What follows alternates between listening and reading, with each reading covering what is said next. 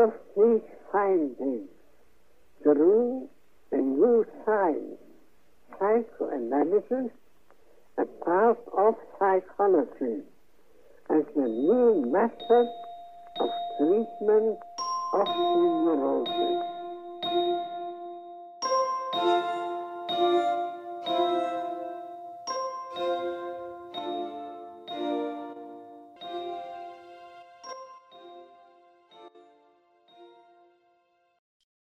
Herkese merhaba. 1 Aralık tarihli psikanalize giriş konferansları çalışmamıza hepiniz hoş geldiniz. Ee, bugün bildiğiniz üzere e, insanların cinsel yaşamı ya da Bayel'deki haliyle insanoğlunun demişler burada cinsel yaşamı başlıklı 20. konferansı e, çalışmaya başlayacağız. Öncelikle bir önceki konferansa, 19. konferansa dair e, söylemek istediğiniz, eklemek istediğiniz herhangi bir şey var mıydı acaba?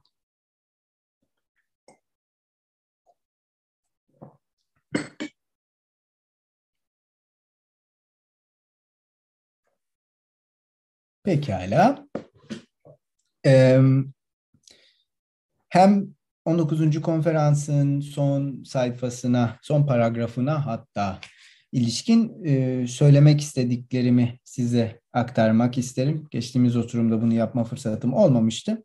Hem de bu vesileyle aslında e, 20. konferansa da her zaman olduğu gibi yeni bir konferansa başlarken bir e, girizgah elimden geldiğince yapmak isterim. E, Şimdi ben bu son paragrafın ki bu konferansı çalışmaya başlamamızdan evvel de e, grupta paylaşmıştım. Oldukça ilgi çekici olduğunu düşünüyorum. Burada bazı cümlelerin özellikle altını çizmiştim. E, müsaadenizle bunları size tekrar okuyup sonra e, bunlar üzerine konuşarak e, 20. konferans içinde bir e, açılış, bir girizgah söylediğim gibi yapmaya çalışacağım. Şöyle yazmış bize Freud. E, bu belirtilerin, e, Payel'den okuyorum bu arada, bu belirtilerin doyum yolunda gerçek hiçbir şey sunmadığı, yeterince sık olarak cinsel bir karmaşadan türemiş bir duyumsamanın camlanması, bakın, bir duyumsamanın canlanması ya da bir düşlemin temsiliyle Şimdi yok bu belirtiler yani e, cinsel nitelikteki belirtiler diyelim bir şekilde doyuma hizmet eden belirtiler neymiş? Bir duyumsamanın camlanmasıymış, bir düşlemin temsil edilmesiymiş e, ve bununla sınırlıymış. Ama bir yandan da cinsel bir nitelikleri olduğunu biliyoruz. İşte mastürbasyon eylemine benzeyen şeylerdir diyor Freud bir sonraki satırda.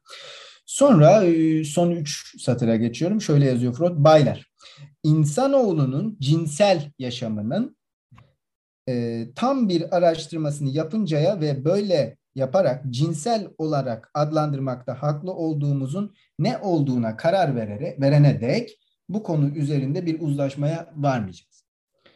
Şimdi bana soracak olursanız bu e, daha evvelki haftalarda konuştuğumuz pek çok meseleye bağlamında tartışılması gereken bir paragraf. Sadece bu meselelerin neler olduğunu yani naçizane benim görüşüme göre neler olduğunu, bu paragrafın nelerle okunabileceğini elimden geldiğince e, sunmaya çalışayım. E, vaktimizi de almamış olayım ama evvela burada değil mi düşlerin yorumundan bahsederken şeyi konuşmuştuk Tamam da arzunun doyumu ne demek? Nasıl olabilir? Yani bunun e, tırnak içerisinde söylüyorum. Psikik aygıtta buna tekabül eden iş nedir? Gerçekleşen şey nedir? Hani bilinç dışının gerçekleştirdiği çalışma nedir burada? Ve sonrasında da gündeme gelen şey bir algının reprodüksiyonu olmuştu değil mi? Bulunan şeyin yeniden bulunması ya da daha doğru bir ifadeyle psişe için zaten bir şeyin ancak yeniden bulunabilir olması ve benzeri açıklamalar gündeme gelmişti. Bunları konuşmuştuk değil mi? 52. mektup bağlamında, düşlerin yorumu bağlamında vesaire. Daha sonrasında da bir temsil krizini konuşmuştuk değil mi? Bunu pek çok haftada tartıştık ama özellikle bilinç dışı makalesinin ilgili bölümleri, işte ego ve idin yine ilgili bölümlerinde ses ve görsel e, temsillere, ilişkin Freud'un açıklamalarını konuştuğumuzda yine bunları e, beraberce tartışmıştık. Ve son olarak tabii ki gerçeklik prensibine ve yargı işlevine ilişkin hadiseler. Yine burada göze çarpıyor değil mi? Çünkü Freud bize şunu soruyor. Cinsel olan nedir? Ve buradan anlaşıldığı kadarıyla şunu söylemek mümkün. Ee, tırnak içerisinde cinsel bir e, tınısı olan diyelim bu semptomun sözde cinsel olduğunu iddia edebilmemizin hiçbir yolu yok. Bu semptom yapılanışı gereği pekala cinsel Freud için. Ve bir meselenin Freud'a göre cinsellikle ilgili olması tam olarak bundan başka hiçbir şeyle ilgili değil. Yani yapılanışından, formasyonundan başka hiçbir şeyle ilgili değil. Bunu da nitekim düşlerden tartışırken şu bağlamda tartışmıştık değil mi? Düşün içeriğinin nasıl biçimlendiğini yani dolayısıyla mevzu bahis malzemenin nasıl forma, formüle edildiğini, nasıl e, işlendiğini konuşmadığımız müddetçe düş yorumundan bahsedebilmemiz mümkün değildir demişti bize Freud değil mi? Önemli olan şey düş yorumunun kendisidir. Şimdi bunu nasıl e, bir sonraki derse bağlayabiliriz yani 20. derse, 20. konferansa bağlayabiliriz derseniz benim için çok önemli bir cümle şuydu. İkinci paragrafta henüz bakın bana soracak olursanız bu çok ilginç e, tabii ki burada çeşitli eleştiriler yöneltmeye, teşne, yöneltmeye imkan veren özür dilerim bir yanı da var ama şöyle söylüyor Freud. Gerçekten cinsel kavramının neyi kapsadığına karar vermek mümkün değildir. Tamam bunu anladık. Ve diyor ki belki de tek uygun tanım iki cins arasındaki farklarla ilgili her şey olacaktır. Şimdi burada Freud bu manevrayla cinsel olan şey cinsel farktan ibarettir demiş oluyor. Yani işte burada queer bir Freud ya da işte akışkan bir cinsellik gibi iddialı kelimeler veya kavramlar kullanmak gibi bir niyetim yok. Onların içini doldurabilecek e, teorik e, çalışmam da yok. Ama görülen o ki burada Freud'un bize gösterdiği şey cinsel olan şeyin cinsel farktan başka hiçbir şey olmadığı gerçeği. Ama şimdi tabii ki ilk gündeme gelecek soru şu olacaktır. E o zaman Freud'un burada öne sürdüğü şey cinsel olanın alanında ikiden fazla cinsiyet olamayacağıdır değil mi? Şimdi iki cins diyor çünkü bize çok kabaca. Başka cinsiyet veya başka bir cinsel hmm, cevap ihtimali bu tırnak içerisinde söyleyelim dualistik ya da işte binary ne derseniz bu açıklamada söz konusu değil. önemli olan şeylerden şey şu cinsel fark diyor Freud. Diferanstan bahsediyor.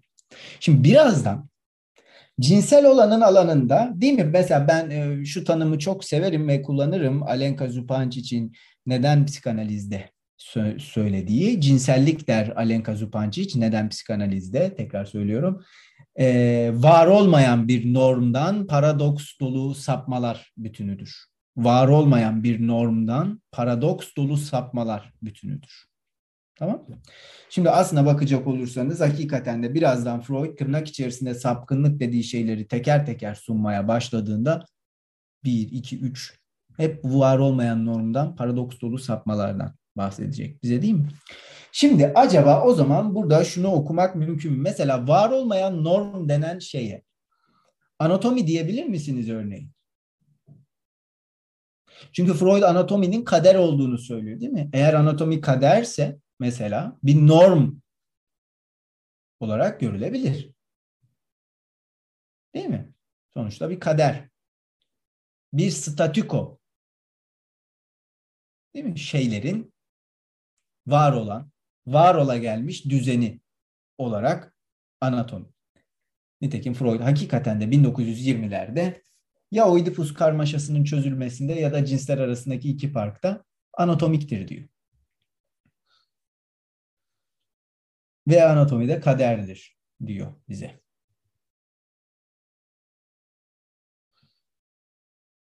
Ama iyi de o zaman şu soruyu sormanız gerekiyor. Freud için kader ne?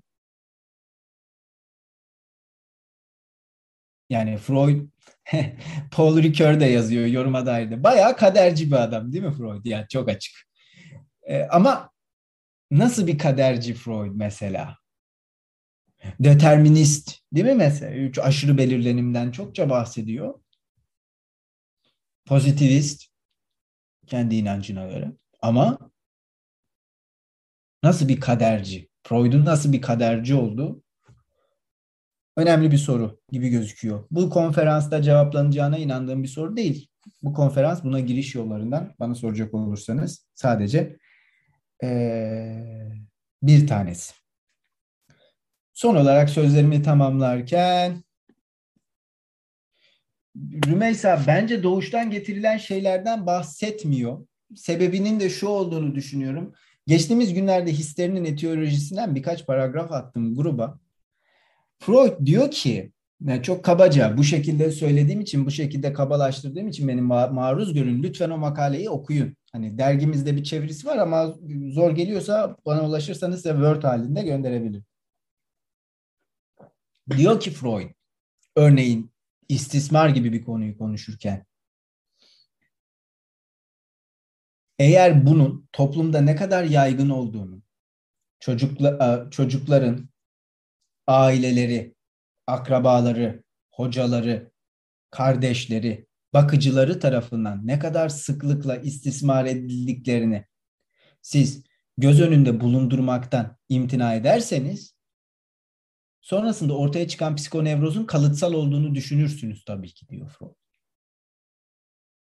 Ama eğer istismar denen şeyin kendisi bizatihi sosyal fenomen, bizatihi gerçek haline geldiyse artık siz bu istismarın sonucunda ortaya çıkan psikonevroza kalıtsal sebeplerle ortaya çıkmış diyemezsiniz.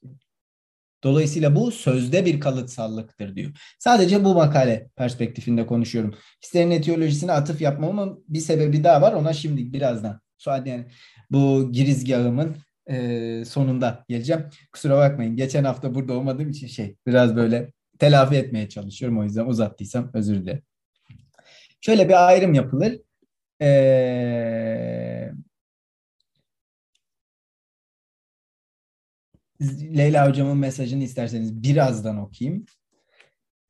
Ya da ben ıı, konuşmadan evvel daha iyi ok- olur okumam. Freud Hegel'den olduğu kadar determinizm etkisi, naturalizm ve Emil Zola'cı bir anlayışla kadere baktığına inanıyorum. Çünkü çağdaşlarının düşünürleri ile yol yürüdüğü gibi de onların düşünsel boyutlarından etkilendiğini de düşünüyor, dönüş, dönüşüyorum, düşünüyorum demiş Leyla Hoca. Sanırım orada onu demek istemiş. Hmm.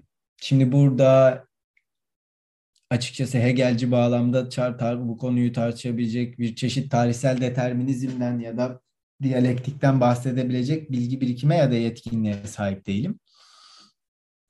Daha evvel sadece bazı bazı benzer konuları Kant ile tartışmaya çalıştım bir becerebildiğim kadarıyla. Ee,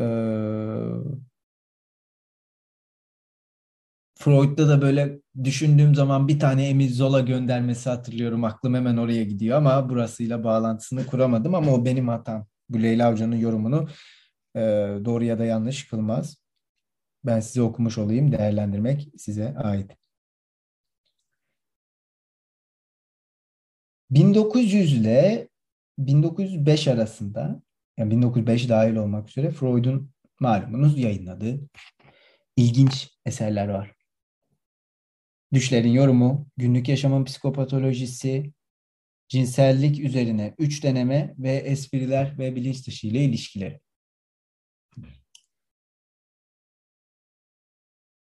Düşlerin yorumundan esprilere kadar gerçekleştirdiği çalışma ile cinsellik üzerine üç denemede yaptığı şeyin birbirinden farklı olduğu söylene gelir hep. Ee, birbirinden farklı derken kastettiğim şey şu. Malzeme değişir Freud için. Yani değil mi? Sakar eylemlerden, düşlerden, düşlemlerden, unutmalardan yani dolayısıyla ruhsal yaşam ruhsal yaşamdaki kesintilerden, kusurlardan, aksaklıklardan bahsederken bir yanda Freud e, bir e, kişinin cinsel gelişim sürecindeki çeşitli tezahürleri ele almaya başlıyor. Cinselliğin tırnak içerisinde söylüyorum doğasını tartışmaya başlıyor değil mi? Ve iki önemli varsayım var. Freud'un hayatının sonunda bile öne sürdüğü yani 1940'taki ya 39'da yayınlanan ölümünden sonra e, taslaktan bahsediyorum. E, şey de var. Say yayınlarında var. Beş konferans kitabının içinde. İki varsayım. Bilinç dışı vardır. İnsanlarda cinsellik iki kez başlar. Çok basit bir varsayım. Bilhassa ikincisi. Ama önemli sonuçları var. Çünkü bu tarihlerde az önce histerinin etiyolojisinden bahsettiğim tarihlerde projede histerinin etiyolojisinde savunma savunma nöropsikozlarında savunma nöropsikozlarına ekte. Yani şöyle söyleyeyim kabaca 1893 histeri üzerine histerinin ön bildirisiyle başlayıp böyle 96'lara 99'lara kadar uzanan yaklaşık 6-7-8 yıllık periyotta Freud'un sürekli olarak uğraştığı bir mesele var. Temsil meselesi. Ve temsilin nasıl hortladığı meselesi değil mi? İlk defa böyle bir şey yapıyorum. Dün bununla ilgili üç tane tweet atmıştım. Şey yani. O not gibi paylaşmıştım. İlginizi çekiyorsa birazdan link olarak da paylaşırım. Ama Freud orada özellikle bu temsilin posthumously yani ölümünden sonra iş görmeye başladığından bahsediyor. Tamam? Bu temsilin. Yani bu temsile iki tane başlangıç atfetmiş oluyor Freud değil mi? Teknik olarak. Aslında biz biliyoruz ki Freud posthum bir şeyden bahsettiğinde yani Hume sonrası şakası yapmak istiyorum burada. Posthum bir şeyden bahsettiğinde ee, kastettiği şey onun sonradanlıktan anladığı şey aslında değil mi? Çünkü bir çocukluk tecrübesi var. Daha sonra bir ergenlik tecrübesi diyelim geliyor ve o tecrübeye hiçbir zaman sahip olmadığı bir kuvvetle psişede iş görebilmeyi e, kuvvetini bahşediyor. Yani ne oluyor? O şey, o hikaye baştan yazılıyor, o bellek baştan kuruluyor, tarih baştan kuruluyor falan. Hislerin etiyolojisi tamamen bununla ilgili bir makaledir. Yani bir histerik için ergenlikte şahsi tarihinin nasıl yeniden yazıldığına ilişkin bir metindir. Tamam? Tam olarak bu. Bakın çok ilginç. Yani bu temsil denen şeyin kaderi, iki kez başlayan kaderi diyelim ya da başlayamayan bir türlü kaderi diyelim değil mi? Ertelenen sürekli kaderi.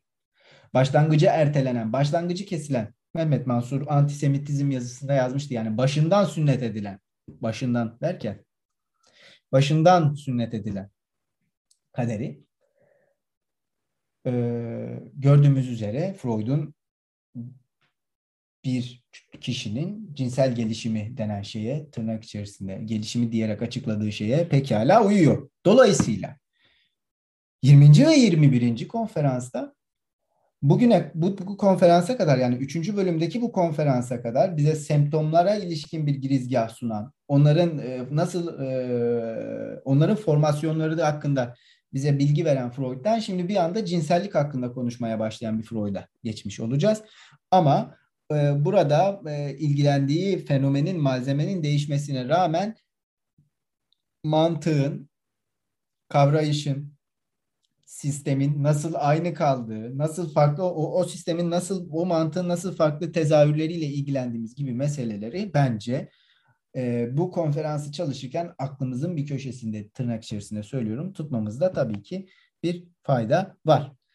E, tabii ki bu tarihlerde yazılan metapsikoloji makalelerinden dürtülerin kaderlerine de yine bir bakılabilir. Dürtünün değişen amacı, değişen nesnesi gibi başka farklı tezahürlerinin e, insanoğlunun diyelim Payel'deki gibi cinsel yaşamı konusunda neye tekabül edebileceğini tartışmak namına. Bu arada insanoğlunun kelimesinin e, daha iyi bir çeviri ihtimali varsa sizden duymaktan da memnun olurum. Burada da insanların demiş ama insanların ve insanoğlunun birbirinden farklı şeyler sanki. Bunun için ne diyebiliriz? Önerileriniz varsa insan evladı. Olur. insan evladı diyelim. Böyle bir, bir şık bir daha bir karşılık duymuştum ama hatırlayamadım. İnsan evladı gibi değil de şık bir şeydi. Neyse aklıma gelirse onu da size söylerim. Ee, insanlık ya insanlık İnsanlık olsaydı sanki başka bir yani başka bir karşılık olurdu. İnsan evladı diyelim. İnsan evladı daha iyi gibi. Tamam insan evladı olsun. Ee, velhasıl benim 20. konferansı açarken söylemek istediğim şeyler bunlardı. Ee, bu şekilde girizgahımı da tamamlamış oldum. İnsan yavrusu olur, insan yavrusu olabilir. Teşekkür ederim önerileriniz için. İnsan evladı yavrusu iyi, insanlık biraz farklı bir mesele gibi geldi bana. Benim söylemek istediklerim bu kadar. Ee, 20. konferansa geçerken sizlerin de söylemek istediğiniz şeyler varsa bunları duymaktan, bunlara vakit ayırmaktan çok memnun oluruz.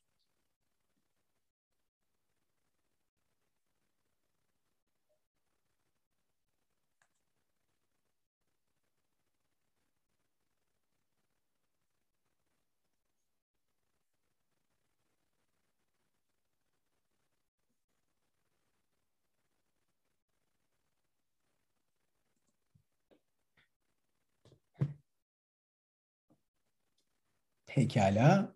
O halde müsaadenizle 20. E, konferansı okumaya başlıyorum.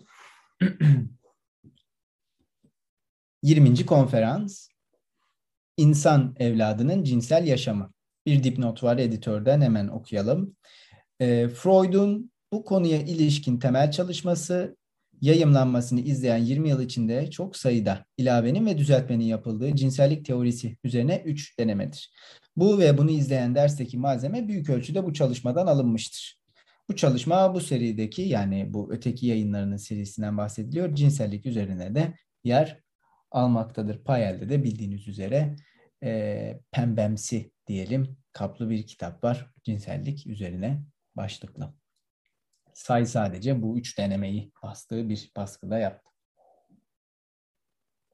Bayanlar ve baylar diye başlıyor Freud her zamanki gibi. Cinsellikten ne anlaşılacağı konusunda hiçbir kuşku olamayacağı düşünülmüş olmalı. Her şeyden önce cinsel olan üzerine konuşulmaması gereken ayıp bir şeydir. Ünlü bir psikiyatristin öğrencilerinin bir keresinde hocalarını histerik hastaların semptomlarını sık sık cinsel şeyleri temsil ettiğine inandırmaya çalıştıklarını duymuştu. Bu amaçla onu nöbetleri doğum sürecinin şaşmaz bir taklidi olan bir hanım histeriğin yanına götürdüler. Hanım histerik de gerçekten çok komik bir tabirmiş. Ama o başını sallayarak şöyle der. Pekala ben doğumda cinsel bir şey göremiyorum. Çok haklı. Doğumun her zaman ayıp bir şey olması gerekmez demiş Freud.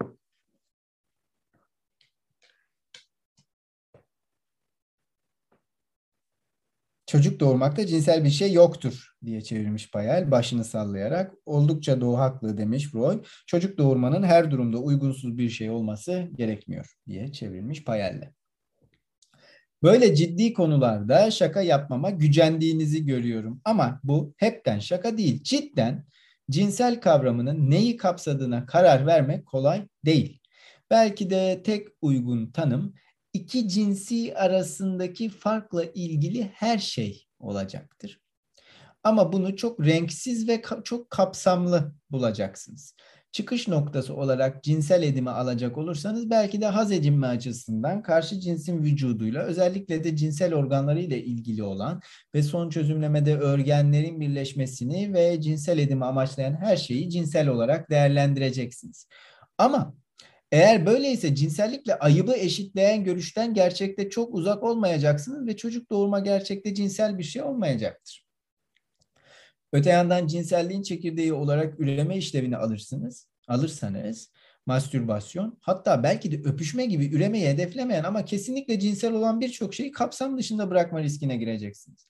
Ama biz tanım çabalarının her zaman güçlüklere yol açtığını görmeye zaten alıştık.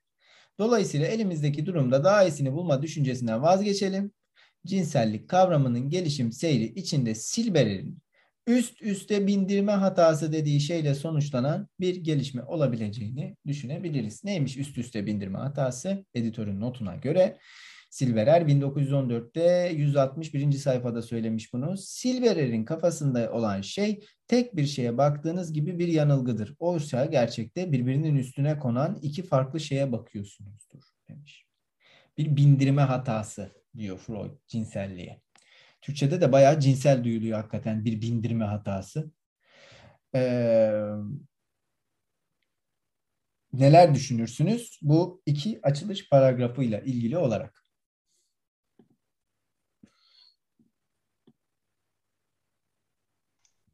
Ben şey söylemek istiyorum aslında. Yani okurken e, cinsellikle ayıp e, bu eşitleyen görüş e, cümlesi vardı ya.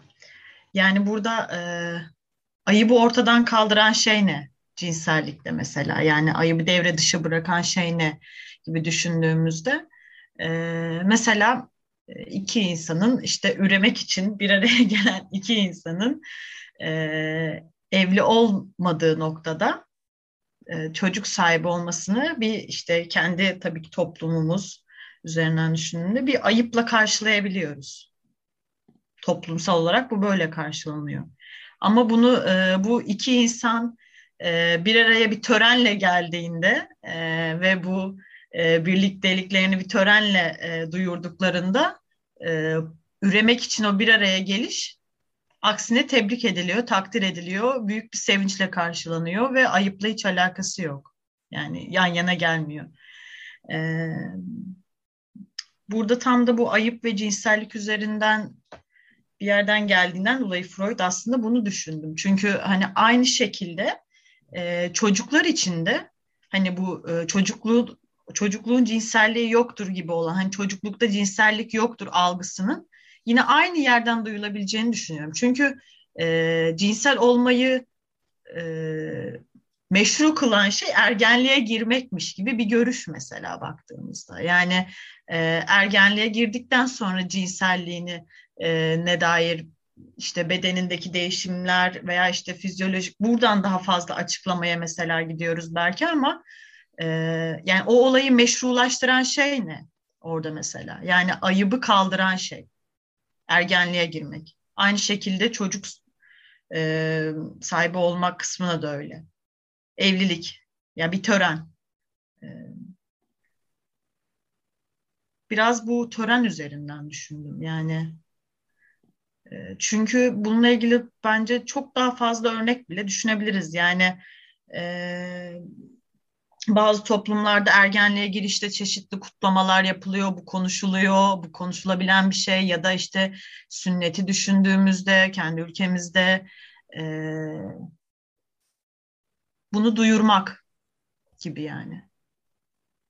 Bilmiyorum belki farklı şeyler eklemek isteyen olur mu ama benim biraz bunlar aklıma gelmişti. Hem cinsellik üzerindeki o üç denemede de Freud'un getirdiği tartışmalar hani e, çocuklarda cinselliğin e, kabul edin yani çocukta cinsellik ne, ne alaka gibi bir yerden e, hala bir sürü e, insan bu şekilde düşünebiliyor. E, biraz bunlar aklıma geldi o yüzden paylaşmak istedim.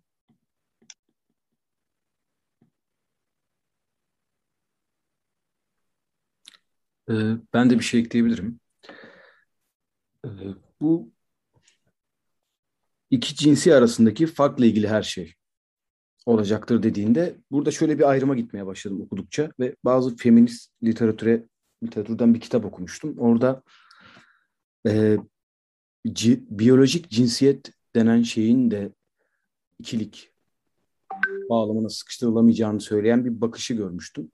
Aslında Freud'un burada e, cinsiyeti ruhsal mekanizma içinde o dürtülerin organlara yaptığı yatırımlarla ilişkilendirdiğini az çok anladım gibi. Belki anlamadığım noktalar vardır hala ama diğer yandan e, bu yatırımların kendisinde olu, kendisiyle birlikte oluşan toplumsal cinsiyetin tekrar geri dönüp cinsiyete baktığı zaman kadın ve erkek ayrımı olarak keskin iki çizgi olarak, ikilik olarak görmesini daha önce düşünmüştüm. Şimdi burada görünce aslında eleştirilerin bir noktada haklı olduğunu düşünmeye başladım. Çünkü e, ikili bir cinsiyetin arasından hareket düşündüğümüz zaman toplumsal cinsiyet de ikililiğe dönüşüyor. Ama biyolojik cinsiyeti, hormon düzeylerindeki farklılıklar, işte burada biraz önce baktım X, X, XY e, kromozomlar açısından düşünüyor buradakiler. E, biyolojik cinsiyeti çözümlemeye ve derinleştirmeye çalışıyorlar aslında.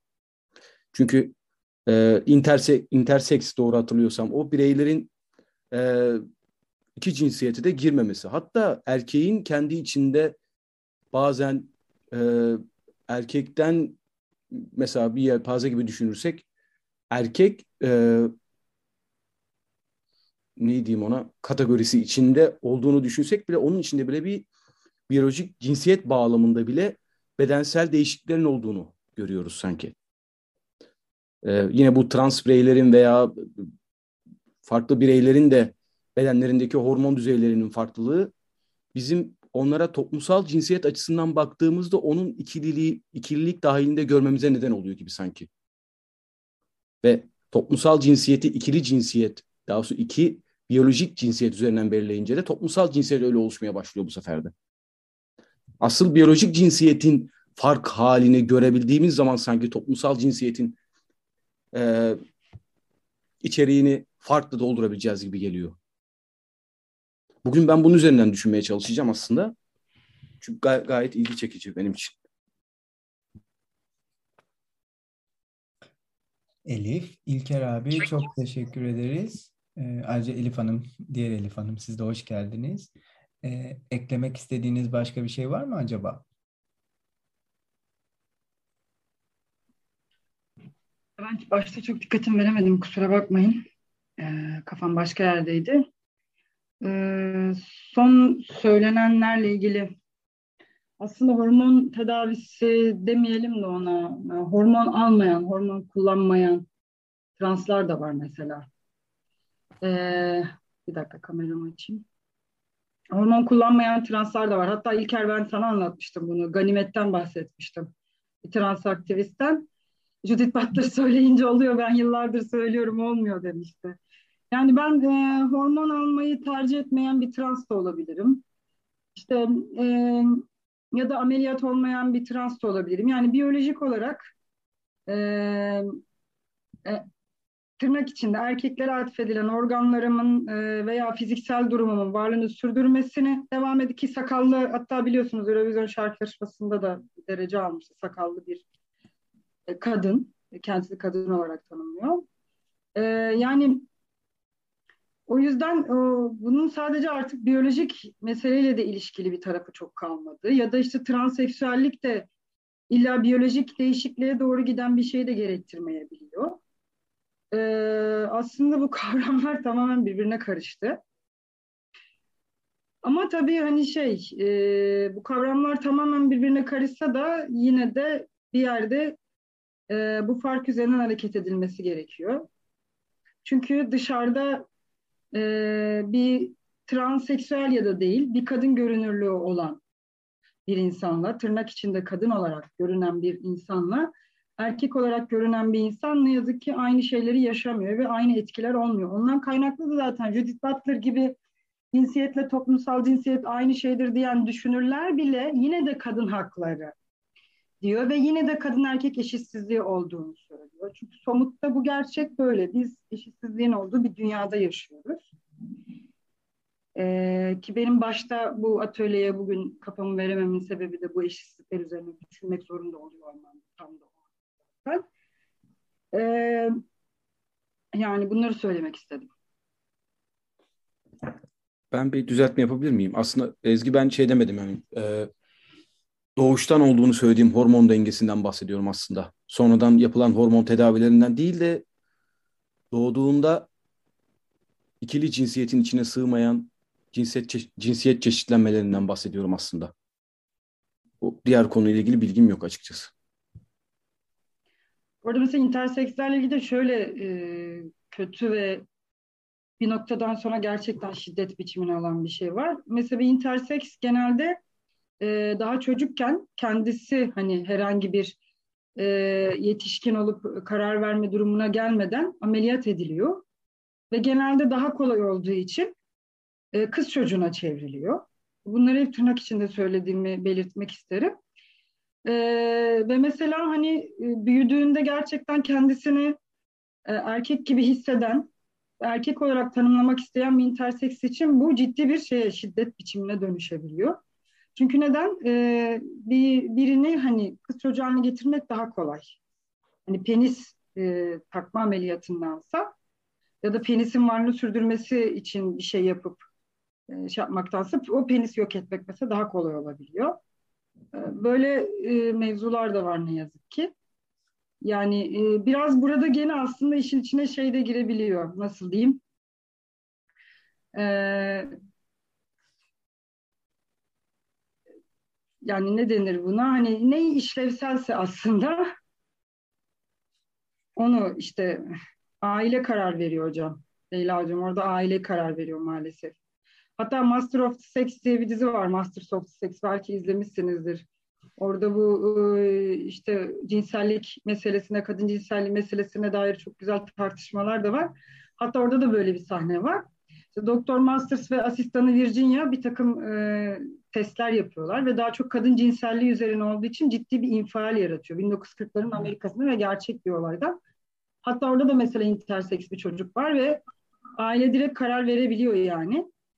E, şu an ne yazık ki e, buna tamamen aile karar veriyor ve çocuk işte 18 yaşını geçtiğinde e, artık iş işten geçmiş oluyor yani ve transseksüel geçiş yani trans geçiş yapmak zorunda kalıyor. Eğer kendisini e, öteki cinsiyette hissederse ve bu da tabii zorlu bir süreç. Danimarka'yı bilmiyorum hocam. Ben daha çok Türkiye örneği üzerinden söyledim.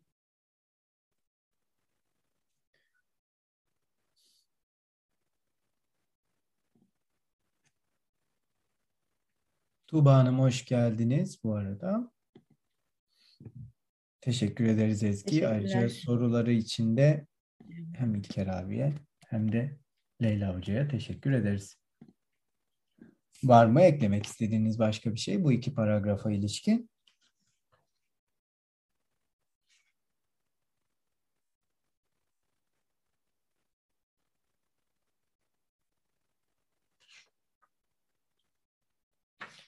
Pekala. İki paragraf daha okuyarak devam edeceğim müsaadenizle.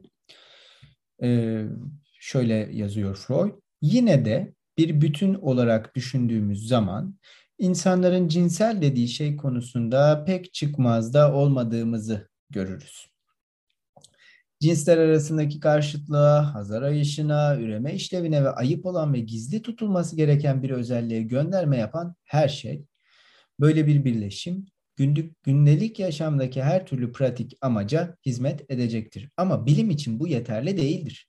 Dikkatli incelemeler parantez içerisinde gerçekten de yansız bir öz disiplinle mümkün olan incelemeler sonucunda cinsel yaşamı ortalamanın bilinen tablosundan en çarpıcı yollardan ayrı ayrılan birey gruplarına rastlarız. Bu tırnak içerisinde sapık insanlardan bazılarının cinsler arasındaki farklı programlarından farklı cinsler arasındaki farkları programlarından sildiğini söyleyebiliriz. Çok özür dilerim. Bir saniye bekleteceğim. Bu tırnak içerisinde sapık insanlardan bir kısmının cinsler arasındaki ayrımı kendi programlarından çıkardıklarını söyleyebiliriz. Hayalde böyle biraz daha akıcı. Sadece kendi cinslerinin üyeleri cinsel arzularını uyandırabilir diğer cinsin üyeleri özellikle de cinsel yerleri ise onlar için bir cinsellik nesnesi değildir. Hatta aşırı durumlarda bir tiksinti nesnesidir. Bu da elbette üremedeki rollerinden vazgeçtikleri anlamına gelir. Onlara eşcinsel veya lezbiyen diyoruz demiş.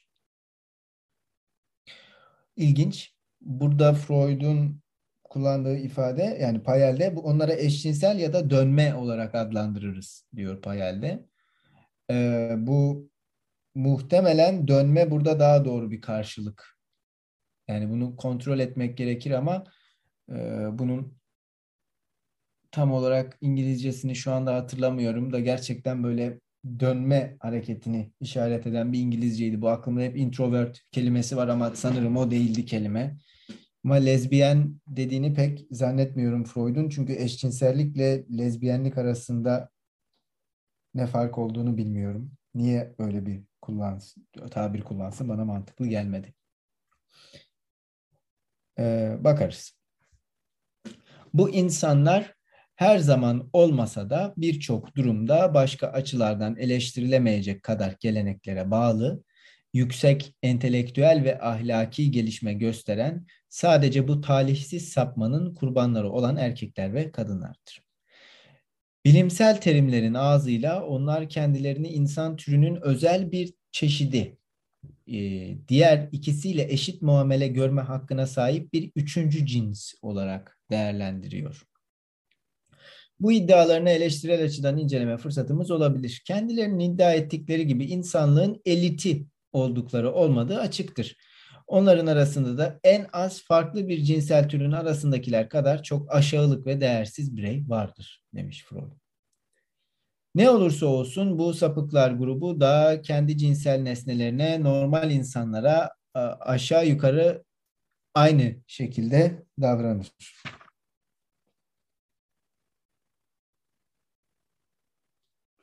Bu payeldeki çeviriyi okuyorum. Bu, bu sınıf sapıklar her koşulda cinsel nesnelerine normal insanların kendi cinsel nesnelerine davrandıklarıyla yaklaşık aynı biçimde davranırlar. Ama cinsel etkinlikleri anlamlı bir insana arzu edilebilir gözükenden giderek daha çok uzaklaşan büyük bir anormal insanlar serisi ortaya çıkartmaya başlamıştır.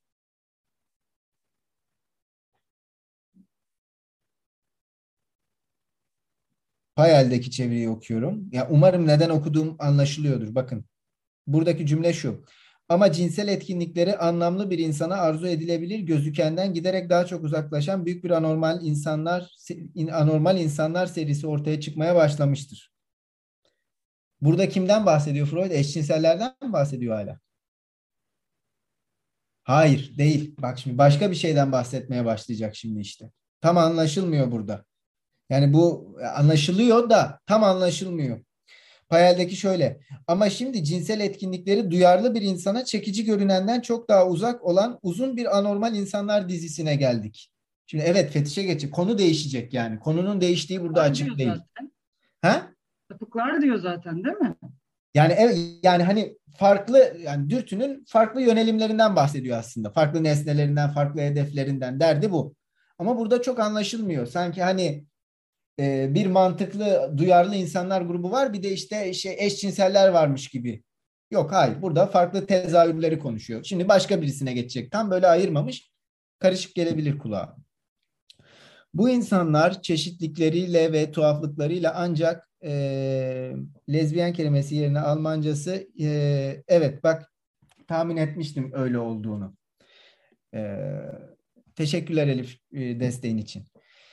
E, ama cinsel etkini hem e, bu insanlar çeşitlikleriyle ve tuhaflıklarıyla ancak Brüel'in Aziz Antoine'ın baştan çıkarılmasına ilişkin resimlerindeki gülünç canavarlarla ya da Flaubert'in dindar tövbekarlarının gözlerinin önünden geçen eski tanrılar ve inananlar alayıyla kıyaslanabilir. Duyularımızı karıştırmaması için bu Arap saçına bir tür düzen vermek gerekir. Bu amaçla söz konusu insanları eşcinsellerde olduğu gibi cinsel nesnesi değişenler ve cinsel amacı değişenler olarak ikiye ayırırız. İlk gruptakiler iki örgenin birleşmesinden vazgeçen ve cinsel edimdeki çiftlerden birisinin örgenlerinin yerine vücudunun başka bir parçasını veya bölgesini koyanlarını içerir. Bu tipler uygun olarak organik düzenleme yokluğunu da tiksinti duygularının yarattığı engeli de dikkate almaz. E, parantez içerisinde örneğin vajinanın yerine ağız veya anüs alır demiş Freud. Diğerlerinin nesne olarak örgenleri koruduğu doğrudur ama bunun nedeni örgenin cinsel işlevi değil, anatomik nedenlerle veya yakınlığından ötürü belli bir rol oynadığı diğer işlevlerdir demiş Freud. Çocukların eğitimi sırasında ayıp bir şey olarak bir yana itilen çıkarma işlevlerinin cinsel ilginin tamamını çekme yeteneğini bu insanlarda koruduğunu görürüz. Bunun yanı sıra, yanı sıra bir nesne olarak örgenden tamamen vazgeçen ve arzu nesnesi olarak vücudun başka bir yerini, örneğin demiş, bir kadının göğüslerini, ayağını ya da saç örgüsünü seçen insanlar vardır. Bunları insan vücuduna önem vermeyen, bunun her yerine her türlü arzusunu bir giysi parçasıyla, çorapla, bir iç çamaşırıyla doyuranlar, fetişistler izler. Gerçekten de nesnenin tamamını isteyen ama oldukça kesin gereklilikler koyan, hatta nesnesinin savunmasız bir ceset olmasını isteyen ve nesnesinden haz almak için onu öldüren tipler de gösteri alayımıza katılır. Ama bu dehşet için bu kadarı yeter demiş Freud. Geçit resmi demiş değil mi? Tek tek böyle sayarken. Lacan'ın 11. seminerinde tam bu isimde bir başlık var o yüzden altını çiziyorum. Gösterenin resmi geçitlerinde cinsellik diye bir bölüm var 11. seminerde. Burada da geçit resmi diyor. Belki bir göndermedir. Bilmiyorum. Şey yapmış olmayayım böyle. Ee, zorlamış olmayayım ama ilgi çekici. Olabilir. Orada da Lacan dürtülerin parçalı yapısını, montajını anlattığı için bir gönderme olabilir. Hı, teşekkür ederiz Ezgi. Kaçıncı hafta? Ee, 12. Gösterinin resmi geçitlerinde cinsellik sayfa 157. Teşekkür ederiz. 12. haftaymış. Evet, iki paragraf daha okudum. Ee, neler söylemek istersiniz? Çalıştığımız, okuduğumuz bu kısımlara ilişkin.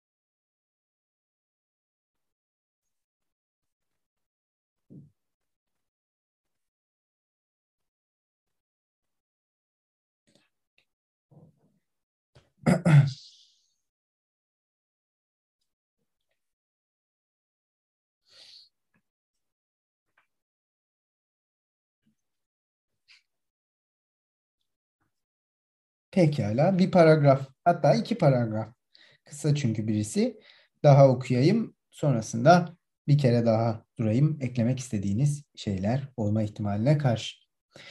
Demiş ki Freud ikinci grup normalde sadece bir giriş veya hazırlık eylemi ee, ön sevişme yazılmış parantez içerisinde bu diğer baskıda göremedim. İkinci grup normalde sadece bir giriş veya hazırlık eylemi olan şeyleri cinsel arzularının amacı yapan sapıklardan oluşur. Bunlar diğer insanları sevişirken izlemeyi, hissetmeyi veya gözlemlemeyi arzulayan ya da benzer bir hareketle ödüllendirilme gibi tuhaf bir beklentiyle örtülü olması gereken yerlerini gösteren insanlardır. Bunu nesnelerine aşağılamadan ağır fiziksel yaralamalara kadar değişen çeşitli acılar çektirmekten başka bir amaçları olmayan sadistler, o şaşırtıcı insanlar izler ve arkalarından sanki bunu dengelemek istercesine sadistlerin karşıtları sadece sevdikleri nesnenin yol açacağı sembolik veya gerçek her türlü aşağılama veya acıdan haz alabilen mazoşistler gelir. Bu anormal koşullardan birkaçının birleşip iç içe geçtiği tipler de vardır ve son olarak bu gruplardan her birisinin iki alt gruba ayrıldığını söylemek gerek. Cinsel doyumu gerçeklikte arayanlar ve sadece doyumu hayal edenler. Yani gerçek nesneye ihtiyaç duymayan, bunun yerine kendi fantazilerini koyanlar. Bütün bu çılgın, dengesiz ve ürkütücü şeylerin gerçekten de bu insanların cinsel etkinliğini oluşturduğuna zerre kadar kuşku yok. Kendileri bu etkinlikleri bu şekilde değerlendirirler ve birbirine ikame olduklarının farkındadırlar. Bu etkinliklerinde onların yaşamının aynı rolü oynar. Onların yaşamında özür dilerim aynı rolü oynadığını kabul etmeliyiz. Onlar da bu amaçla çoğu kez aşırı özverilerde bulunurlar. Hem kaba hem de ince ayrıntılarda bu anormalliklerin normale dayandığı noktaları ve normalden ayrıldığı noktaları belirleyebiliriz. Burada da cinsel etkinliğe bağlanan uygunsuzluk özelliğini görürüz. Ancak burada bu çoğunlukla iğrençlik noktasına dek yoğunlaşmıştır demiş Freud.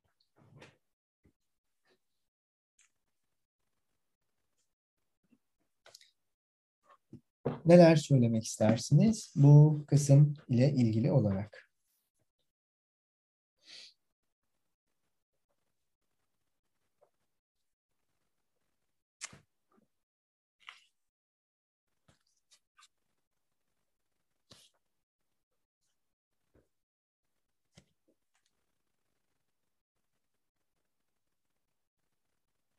Aslında esas mevzu teki paragrafta gibi de bu paragrafa dair pek söylenecek bir şey olmuyor gibi. Çünkü burada sadece mevzuları dile getirmiş ama esas mevzulara dair yorumunu bir sonraki paragrafta söylüyor gibi anladım ben.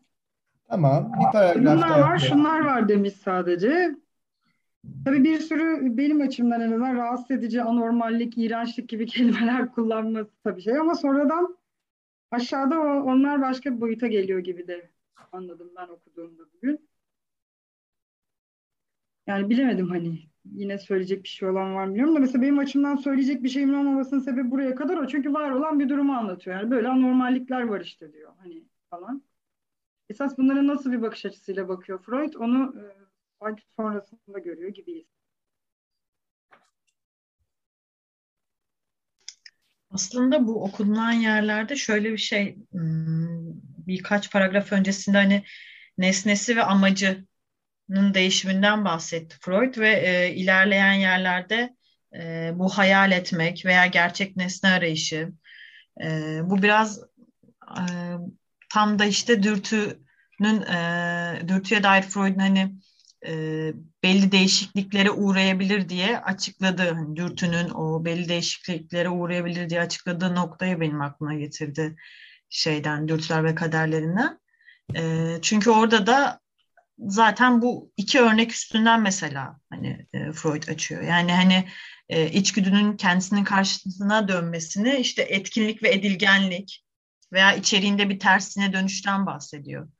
E, ve orada verdiği örnek de e, sadizm, e, mazoşizm ve işte gözetlemecilikle gösterimcilik e, o döngüsünden bahsediyor ki burada da buna bağlı olarak aslında düşündüğümüzde e, biraz bu 2-3 paragraf cinsellik üzerinden o şekilde bir açıklama gibi geldi bana. Paylaşmak istedim.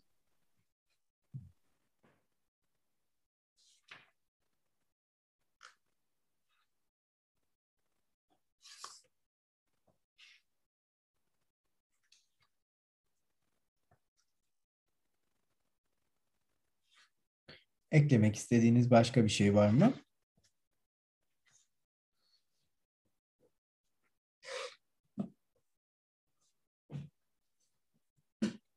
Evet. Birazdan sunacağı açıklamalar ve tabii ki sonraki konferanslar bağlamında hakikaten de hem cinsellik üzerine üçleneme hem de dürtülerin kaderleri Freud'un burada bize şimdilik sadece örneklerini sunduğu e, e, cinsel görünümlere diyelim e, ilişkin e, metapsikolojik açıklamayı sunuyor. Burada o kadar detaylı bir metapsikolojik açıklamayla henüz bu konferansta en azından karşılaşmamış olacağız ama en azından Freud'un meseleye yaklaşması, yaklaşma biçimini bir yandan da böyle aklımızın bir köşesinde bulundurmak ya da bu örnekleri bu şekilde sıralıyor ama bu sıralama düzeni veya niyeti konusunda fikir beyan etmek için değil mi? Şunları konuşabiliriz. Örneğin ne demişti Freud dürtü için onun kaynağından, onun zorlantısından, onun hedefinden ve onun nesnesinden bahsetmişti bize değil mi? Yani bir dürtü Lacan'ın deyişiyle montajından bahsetmişti.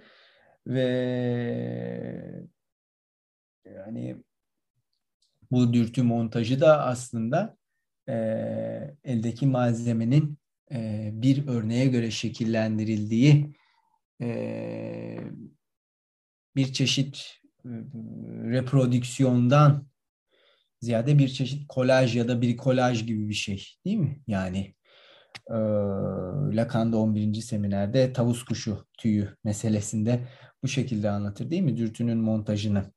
Hani sökülüp takılan parçalar, o parçaların yeri, o parçaların değişkenliği vesaire. Dolayısıyla evet şu ana kadar bize Freud e, cinsel alanın hani İlkel abi önemli bir kavram kullandı değil mi? Yani hani bir kelime seç dedi. Erkeklik hani kategoriden bahsetmeden evvel aslında yelpaze dedi değil mi?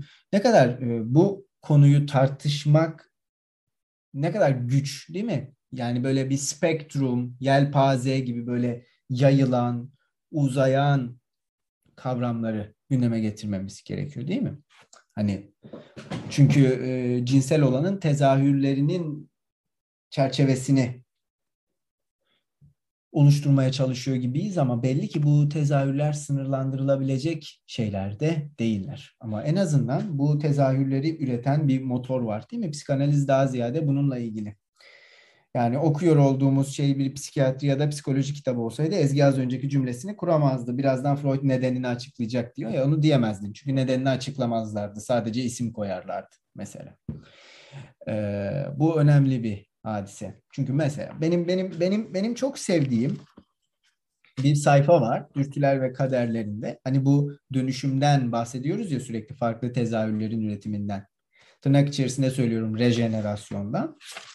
Bu sayfa işte Payal'in o 2013 baskısı Dürtüler ve Kaderlerinin yani bir şey.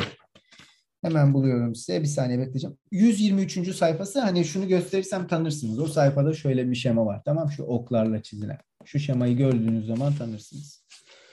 Burada e, şimdi bildiğiniz üzere bu makalede ki bu okuduğumuz derste neredeyse aynı tarihlerde yazılmış bir makaleden bahsediyoruz. Haliyle e, e, Elif'in de gayet e, keyifli bir şekilde özetlediği üzere Freud dürtünün kaderinden, dönüşümünden, hareketinden bahsediyor. Safhalarından bahsediyor aslında değil mi biraz? Hatta ara safhalardan bahsediyor, hallerden bahsediyor. Sonra onu Yunanca fiil çekimlerine benzettiğini söylüyor bize James Strachey. Önemli. Orada daha sonra ara aşamalar var değil mi? Sonra geçtiğimiz haftalardan birisinde demiştim ben hatta daha sonra Elif de o konuyu tartışmaya açtırmıştı. Bir çocuk dövülüyor metninde. Üç aşamalı düşlem. Burada dürtünün kaderinin üç hareketi gibi. Şimdi burada ben şöyle bir not düşmüşüm. Geçmiş bir tarihte. Dürtüler ve kaderlerinde ve 52. mektupta ki bakın az önce şunu söylemeye çalıştım. Yani bu, bu, bu benim bu meseleyi buradan okuyuşum sizi başka bir şey ilginizi çekiyorsa e, kusura bakmayın sınırlandırıyor gibi gözüktüğüm için ama az önce hem bir e, meselenin temsil krizi boyutundan yani yazıya, kayda, sese, göz, temsile ilişkin, temsil edilebilmeye ilişkin bir boyutundan hem de daha sonra Freud'un bunu eserlerinin değişen konuları çerçevesinde nasıl anatomik boyuta taşıdığından dolayısıyla anatomik boyutun kendisinin temsil kriziyle olan ilişkisinden bahsetmeye çalışmıştım girizgah yaparken elimden geldiğince. Şimdi bu konfer e, şeyde dürtüler ve kaderlerine Freud bu 123. sayfada bir lav patlaması tabiri kullanıyor. Tamam mı? İlk özgün patlama, köken patlama gibi bir şeyden bahsedecek. Maalesef Almancasını bizim o kalabalık grubumuzda yazmıştım ama buraya yazmamışım. Hatırlayamadığım için kusura bakmayın. Bulurum. Erüpsiyon da ne erüpsiyon? Maalesef kelimeyi unuttum. Aynı benzetmeyi, lav patlaması benzemesini önce şunu açıklayayım. Nedir? Şöyle söylüyor Freud. Belki de bundan sonra dürtünün ilk virgül özgün patlamasının değişmemiş bir biçimde ilerlediği ve hiçbir gelişimden geçmediği şeklinde betimleyebiliriz diyor. Bakın dürtünün bir ilk patlaması diye bir şey var. Tamam bir erüpsiyon var. Bu ilk hiç değişmiyor.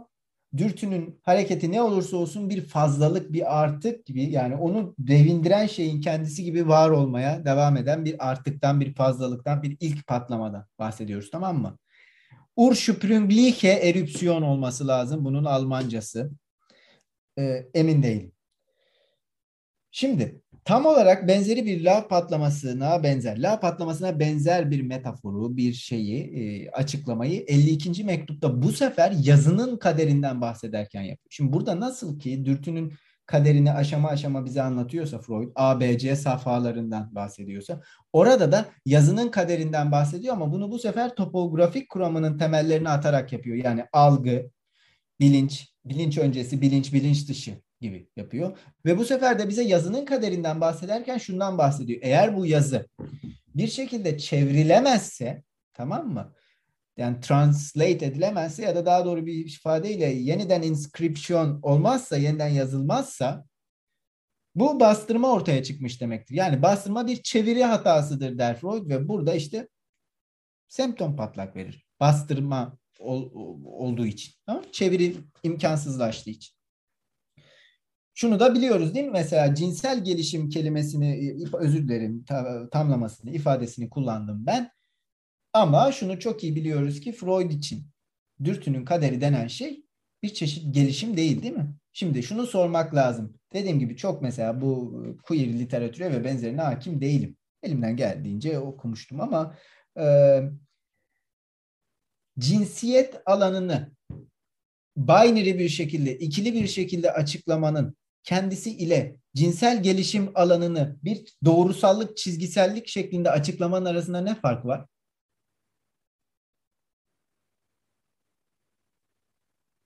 Teknik olarak hiçbir fark yok. Çünkü bir başlangıç ve son belirliyorsunuz. Psikoloji kitaplarında okursunuz. Ben de var hemen göstereyim.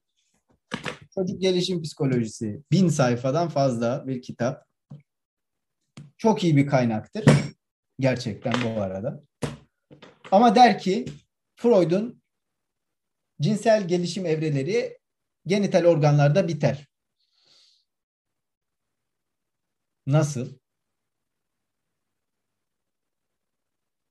Nasıl bitiyor?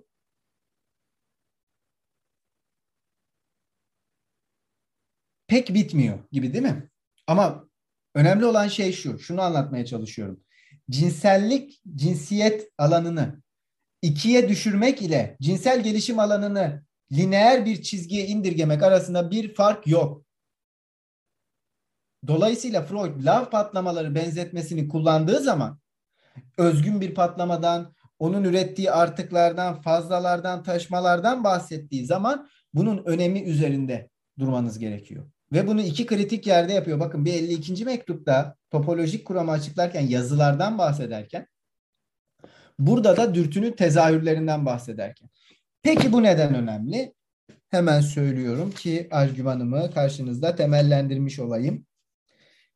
Çünkü bize Freud diyor ki psikanaliz dürtünün kökeni hakkında hiçbir şey söylemez. Ne zamana kadar? Dürtü kendisine bir temsilci bulana kadar. Eğer psikanaliz dürtü kendisine bir temsilci bulana kadar dürtünün köken, kökeni, kökeni mi, kökeni hakkında hiçbir şey söylemiyorsa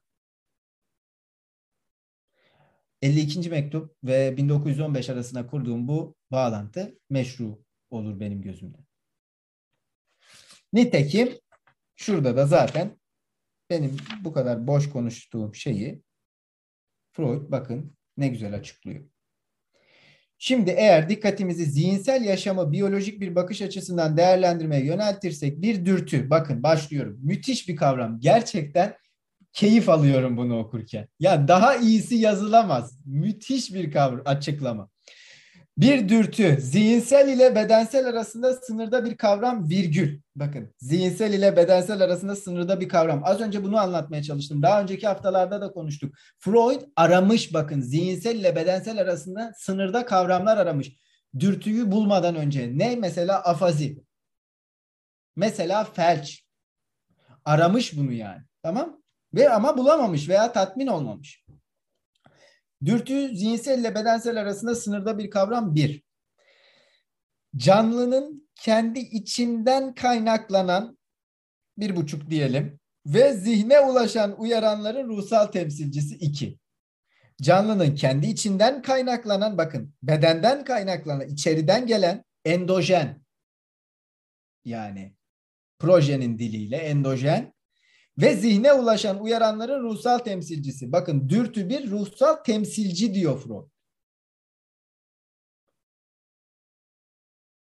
Dürtü bir ruhsal temsilci olduğu takdirde ancak psikanaliz dürtüyle ilgilenebilir. Psikanalizin diyor ki Freud, psikanalizin dürtünün kökeniyle hiç ilgisi bile yok. Bana ne diyor Freud? Ya bana ne? Ne biyolojik temeli var mı? Bulursanız iyi kullanırız diyor ama bulamazsanız çok da umurumda değil diyor Freud yani. Lacan 11. seminerin başında söyler. Ha işte cinsellik, şurada nevrozun etiyolojisi şöyle olmuş, böyle olmuş. Freud için fark etmez. Bir şey bulursunuz diyor yani. Devam ediyorum. Canlının kendi içinden kaynaklanan ve zihne ulaşan uyaranların ruhsal temsilcisi 2 bedenle ilişkisi sonucunda aklın çalışmasına yönelik istemin bir ölçüsü. Bu en acayibi. Bedenle ilişkisi sonucunda aklın çalışmasına yönelik istemin bir ölçüsü.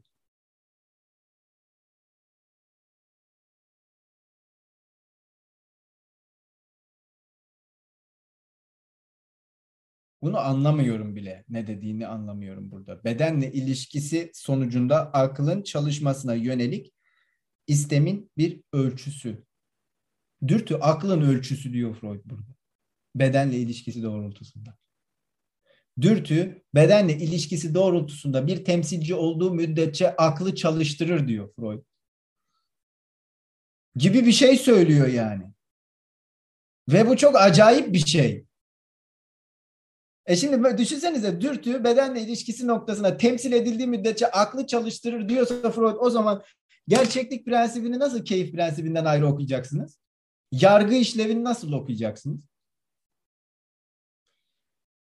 Yedi satır bakın yedi satırda açıklıyor bunu.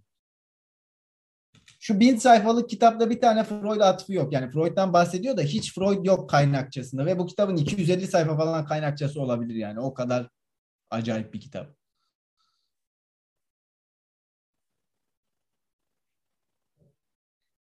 Evet. Ben de Elif ve Ezgi'ye katılıyordum ama hiçbir şey söylemeyince hiçbir şey söylememeye devam ederiz korkusuyla burada kısaca kendimce ilgiyi çeken kısımları bir açıklayarak bağlamak istedim. En azından Freud'un birazdan bize aktaracaklarına yaklaşık olarak ee, bir şeyler söylemek isteyen, eklemek isteyen var mı? Ee, ben birkaç şey söylemek istiyorum. Aslında biraz daha devamını da beklemek istiyordum. Çünkü şu an takip et, ya sadece dinleyerek takip etmeye çalışıyorum. Hoş geldin. Ee, hoş bulduk. Merhaba herkese bu arada. İlk defa katılıyorum bu etkinliğe.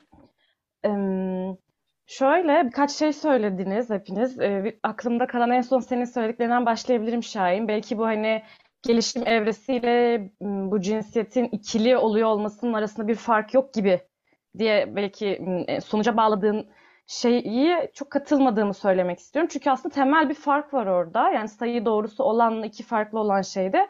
Freud'un bu noktada cinselliği belki tanımlarken veya daha sonrasında işlevlerini açıklarken e, direkt sap, sapık, sapkın olan, anormal olanla başlıyor olması, yani eşcinsel olanla başlıyor olmasını şöyle yorumluyorum. Yani şöyle düşünüp e, katılmadığım noktaya geri döneceğim. Çünkü sapkın olan şeylerin nesnesi dürtülerle açıklayabileceği bir noktada değil şu anda Freud'un. Çünkü eşcinsel olarak tanımladığı veya işte nesnesi bir öteki olmayan ve karşı cinsi olmayan başka türde olan şeyleri dürtüsel olarak açıklayamıyor Freud anladığım kadarıyla ki bunu o yüzden ikili bir sistemde değerlendirmek zorunda kalıyor ki dürtü prensibiyle çelişmesin.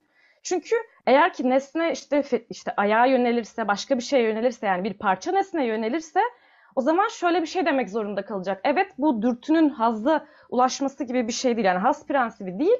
O zaman e, işte bu insan yavrusu dürtülerini tatmin etmek için değil bir nesne ulaşmaya, nesneye ulaşmaya çalışıyor demek zorunda kalacak. Ve bu da kendi oluşturduğu dürtü prensibiyle çeliştiği için e, sanırım bu eşcinsellik şeylerini işte sapkın olarak veya işte anormal olarak nitelendirmesi gerekiyor. Yani aslında şeyle çelişmiyor bu yaptığı.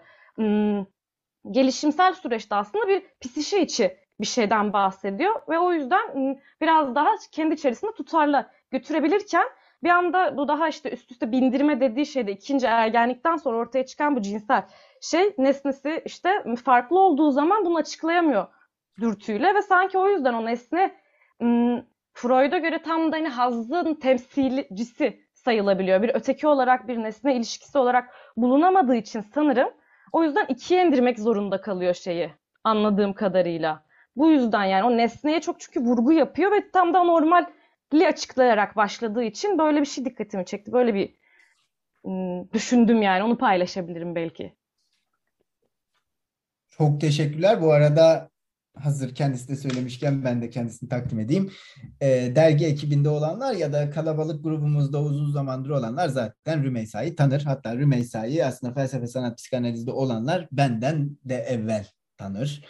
E, kendisi uygun görürse vakti olursa bu haftadan itibaren okuma gruplarımızda bulunacak. E, çeşitli görevleri var felsefe sanat psikanalizde. Bunlar bahsetmeli miyim? Bahsedeceğim. Çünkü canım öyle istiyor. E, kendisi dergimizin yeni editörü. E, ayrıca geçmişte okumalar düzenleyen e, blog ekibine destek olan, geçmişte dergi ekibinde hem sanat yazılarının kabulünde hem de yazı ekibinde rol oynayan. Bugün de artık etkinliklerin düzenlenmesi, sosyal medyada paylaşılması gibi konularda koordinasyon konusunda bizlere destek olacak olan e, arkadaşlarımızdan bir tanesi. Bugün de hoş geldi kendisi yeniden. Hayırlı uğurlu olsun. Kendisine kalpler gönderiliyor. Kayıtlara geçsin diye söyledim.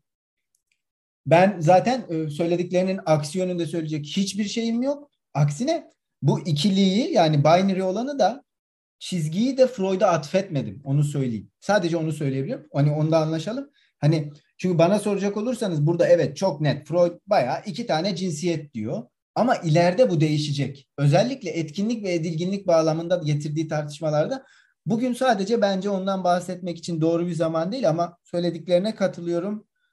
Ee, bu görüngülerle açıklama yapmaya başlamasını ya da cinselliğin hedefinin nesnesiyle karıştırılması gibi tehlikelerin e, senin söylediklerin de yola çıkarak duyabiliyorum, katılıyorum. Ama dediğim gibi o eleştirmek maksadıyla yola çıktığım şeyleri ben zaten Freud'a ait olmadığını, Freud'a atfedildiğini söylemek isteyerek yola çıkmıştım. Hani aradaki sadece böyle bir şeyin altını çizebilirim. Ee, tekrardan teşekkür ederim Rümeysa'ya. Et, katkıda bulunmak isteyen var mı acaba başka bir şekilde?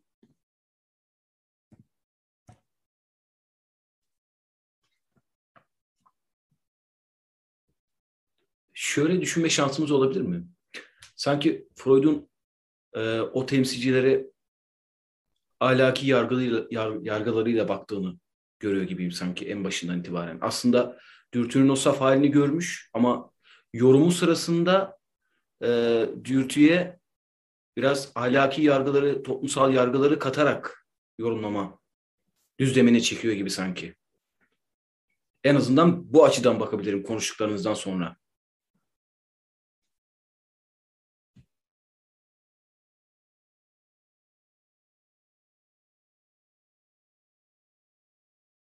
Halini görmüş ve bir şeyleri katarak dedin. Onu anlamadım. Neyi katarak?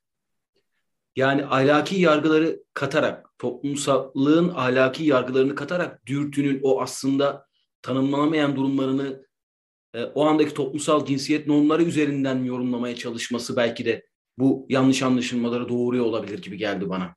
Çünkü en temelinde saf dürtünün e, nes- temsilinin her türlü yoruma açık olduğunu görüp ama diğer yandan o yorumu o andaki toplumsal cinsiyet rollerinden açıklamaya çalışıyor gibi sanki. Hmm. Yani bazen de sesin kesildiği için hem senin söylediğini anlayıp anlamadığımı teyit etmek hem de dinleyenler için de netleştirmek adına söylüyorum, soruyorum sana. Ee, şöyle bir şey kastediyorsun sanırım abi. Freud dürtünün çeşitli tezahürlerini açıklamış, öne sürmüş. E, dürtünün mekanizmasının bunları üretebileceğini görmüş ama bunları değerlendirirken, nitelerken toplumsal yargılardan yola çıkmış. Dolayısıyla esasında toplumsal yargılarla da bir şekilde hesaplaşmış. Hı E, bir şey söyledin zannediyorum. Doğru mu anladım? Evet, evet. Tamam. Tamam. Teşekkür ederiz. Ben de teyit etmiş oldum. Eklemek istediğiniz bir şey var mı? Ee, en son e, konuşmanda okuduğun bu aklın ölçüsü e, dediğin kısım tam neredeydi? Onun nereden okuduğunu ben bir sormak istiyorum. Güçlüler ve kaderleri. Ee, kaçıncı sayfası? Kolay gelsin.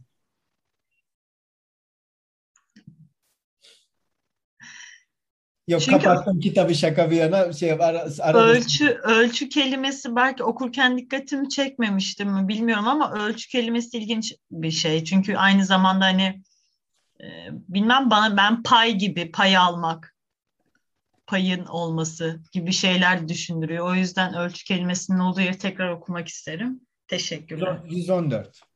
Bende. 2013 baskısında 114. İlk tamam. paragraf. Dipnot var hemen sonunda öyle daha kolay bulursun bence. Tamam. Teşekkürler. Bulamazsan okumadan sonra benimle sokakta buluşursan sana getirebilirim elimle işaret ederek. Ee, evet, başka eklemek istediğiniz bir şey var mı?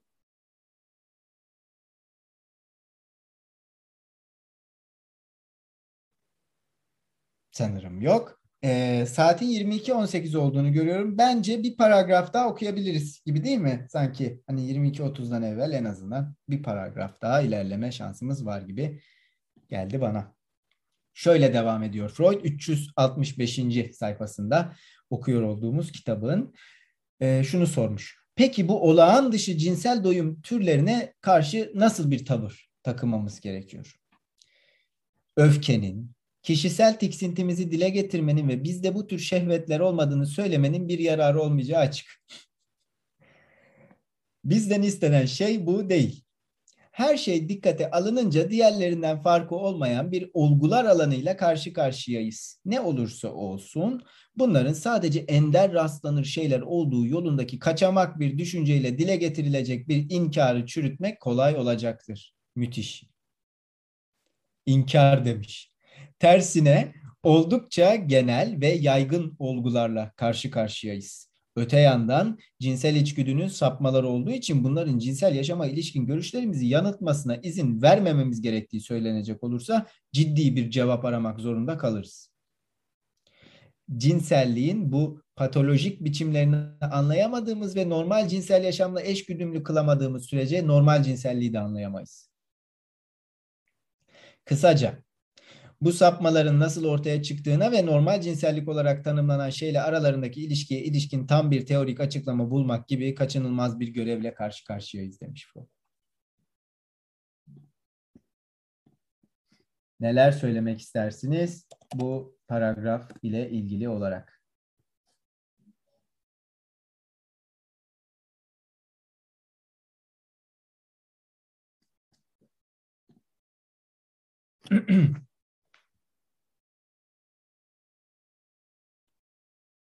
Haklı diyebiliriz sadece.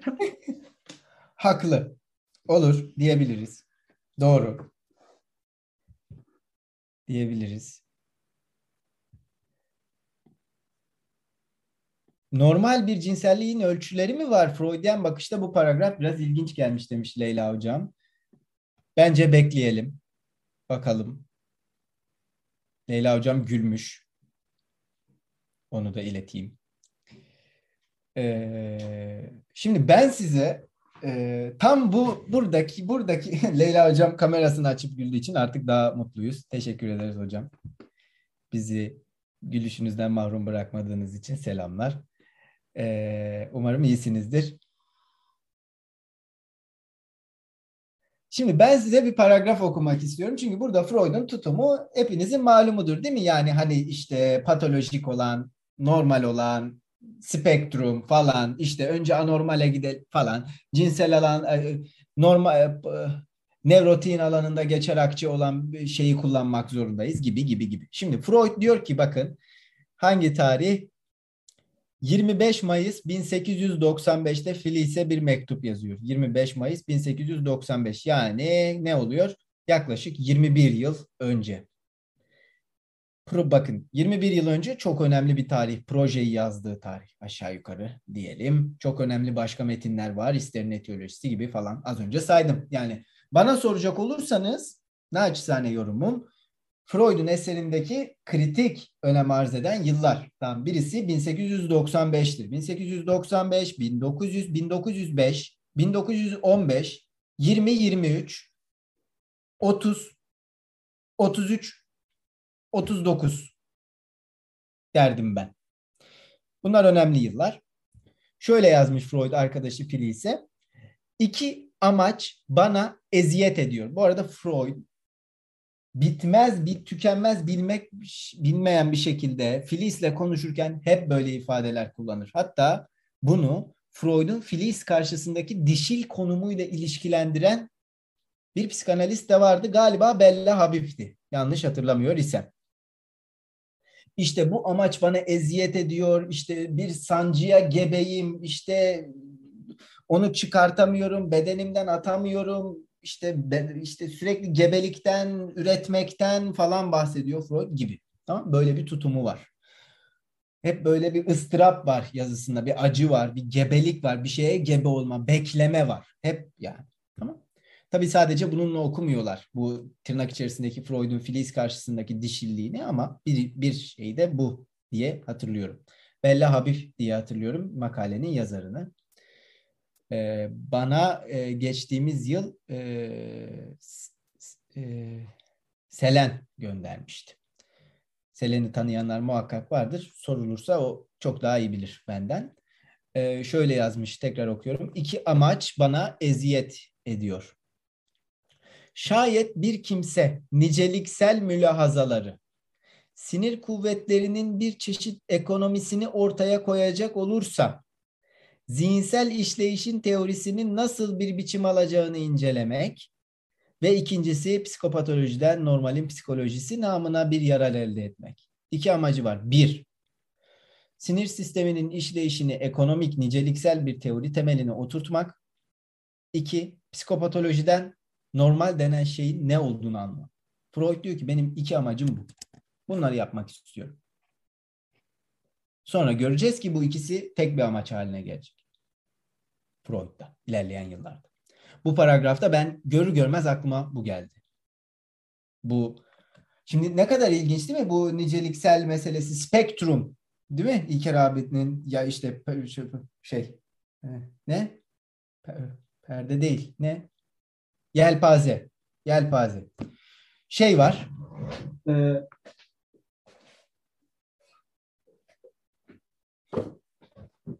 George Canguilhem'in Normal ve Patolojik diye bir kitabı var. Kangilem, Normal ve Patolojik Monokul, Monokurgusuz Labirent yayınları. Şimdi bu kitabı okuyacak olursanız burada Freud'dan önceki işte Claude Bernard gibi ünlü fizyologlar, işte Auguste Comte ve çağdaşlarının yani aslında tırnak içerisinde yine Freud'un düşünsel alanını hazırlayan kimi sosyolog ki Comte alıntısı vardır Freud'da bilirsiniz bunu totem tabudan. Ve işte Claude Bernard gibi ki Claude Bernard deneysel psikoloji açısından da önemli bir fizyologtur. Çalışmaları gereği, çalışmalarını deneyselleştirme biçimi gereği. Bu kişi işte Kangilen bu çalışmasında normal olanın alanının nasıl yani normalin nasıl bir spektrum haline getirildiğini, bu noktada normalin ve anormalin ne olduğunun, anomalinin ne olduğunun ve benzeri konuların çok kıymetli bir tartışmasını yürütüyor. Bana soracak olursanız naçizane tavsiyem burada Freud'un bu niceliksel ekonomik arka plan çerçevesinde cinsel olanı bir spektrum veya bir gösterenler bütünü veya tezahürler bütünü daha doğru bir ifadeyle olarak nasıl algıladığını çalışmak için bu iyi bir başlangıç. Çünkü bunu yapan ilk kişi Freud değil. Normali yayan, çeşitli tezahürleri dışarıda bırakmamaya çalışan, açıklamasının içine dahil etmeye çalışan, açıklamasına dahil etmediği müddetçe açıklamasını geçerli saymayan tek kişi Freud değil. Ve bunu sadece cinsel tezahürler için yapmıyor. Ruhsal alanın işini kesintiye uğratan, bozan her şey için bunu yapıyor. Dil sürçmesi için de bunu yapıyor, unutkanlık için de bunu yapıyor, sakar eylem için de bunu yapıyor, eşcinsellik için de bunu yapıyor. Bana soracak olursanız gelenek açısından bu çok önemli bir kitaptır. Hatta isterseniz belki bir gün bu kitabı bilare çalışırız beraberce. Ee, var mı e, eklemek istediğiniz bir şey bu paragrafa ilişkin?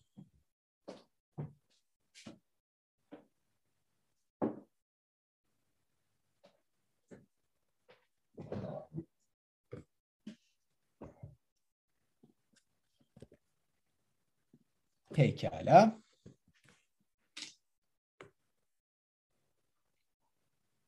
O zaman e, sizler için de uygunsa 22.39'da devam etmek üzere bir ara verebiliriz diye düşünüyorum. Tamam. 22.39'da görüşmek üzere. E, herkese iyi dinlenmeler. Herkese merhaba. 1 Aralık tarihli psikanalize giriş konferansları atölyemizin ikinci oturumunda yeniden beraberiz. Bildiğiniz üzere bu hafta 20. konferans olan insan evladının cinsel yaşamını tartışmaya başlamıştık. E, oturumumuzun ilk yarısına katılan, fikirlerini beyan eden, vaktini ayıran herkese çok teşekkür ederiz. Müsaadenizle sıradaki paragrafı okuyarak ikinci oturumu başlatmış olayım. Şöyle yazıyor Freud. Bir parça bilgi ve iki yeni gözlem bu açıdan bize yardımcı olacaktır.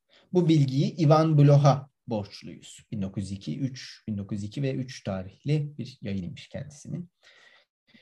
Bu cinsel amaçtan bu tür sapmaların, cinsel nesneyle olan bağın bu şekilde zayıflamasının eskiden beri bilinen bütün zamanlarda, bütün halklarda, en ilkel ve en uygar toplumlarda ortaya çıktığını ve bazen hoşgörü ve genel kabul bulduğunu göstererek bütün bu sapmaların dejenereliğin işaretleri olduğu görüşündeki yanlışı düzeltir. İki yeni gözlem ise nevrotikler üzerindeki psikanalitik incelemeden çıkarılmıştır. Bu gözlemler cinsel sapmalara ilişkin düşüncemiz üzerinde mutlaka belirleyici bir etki yaratacaktır. Bakalım neymiş o gözlemler. Nevrotik semptomların cinsel doyum ikameleri olduğunu söylemiş ve semptom analiziyle bu iddiayı doğrulama çabasının bir dizi güçlükle karşı karşıya olduğunu göstermiştim. Çünkü şaşırtıcı bir sıklıkla bu tür semptomları yorumlamak durumunda kaldığımız için ancak sapık cinsel ihtiyaçlar dediğimiz şeylerin doyumunu da cinsel doyum kapsamına alırsak bu iddiayı doğrulayabiliriz. Her nevrotikte değişmez olarak eşcinsellik dürtüleri bulmamız ve çok sayıda semptomun bu gizli sapmayı dile getirmesi eşcinsellerin veya sapıkların istisna olma iddialarını tuzla buz eder.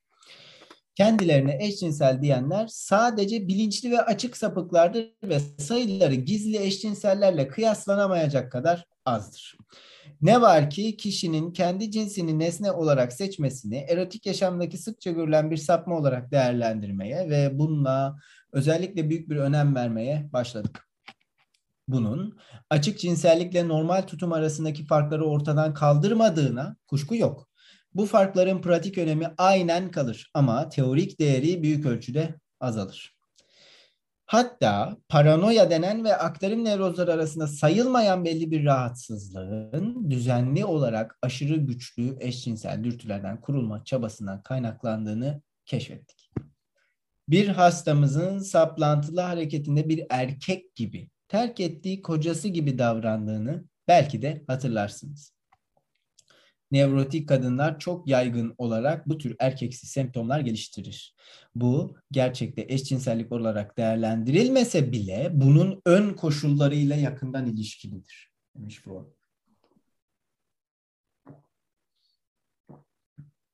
Epeyce ağır bir paragraf bence bu.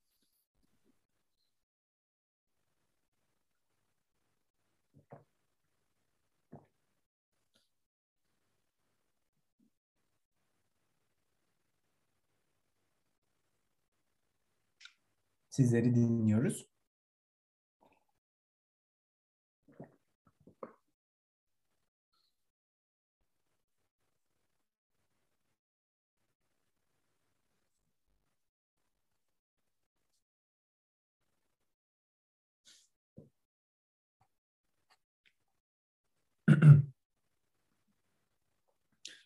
Bu Freud'un burada bahsettiği kadını tartıştığımız haftayı mesela Elif'in önemli bir sorusuyla tamamlamıştık. Hatırlıyor musunuz? Şunu sormuştu Elif.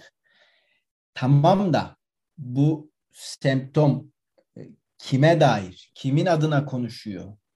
Kimin adına iş görüyor? Kimin sorusunu cevaplıyor? Ne işe yarıyor? Gibi.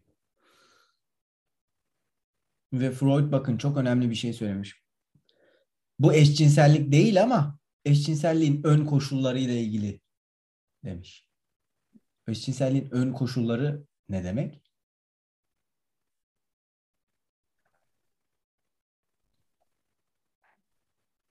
Aslında burada doyurulamayan bir arzunun ya da dürtünün daha ileride söylüyor aslında da hani ileriden açık etmeyeyim yine de. Evet. Doyurulamadığı için bu şekilde bir yola doğru ilerlediğini, dürtünün bu şekilde bir bu şekilde kendini ifade ettiğini söylüyor gibi anladım ben ileriki sayfalarda.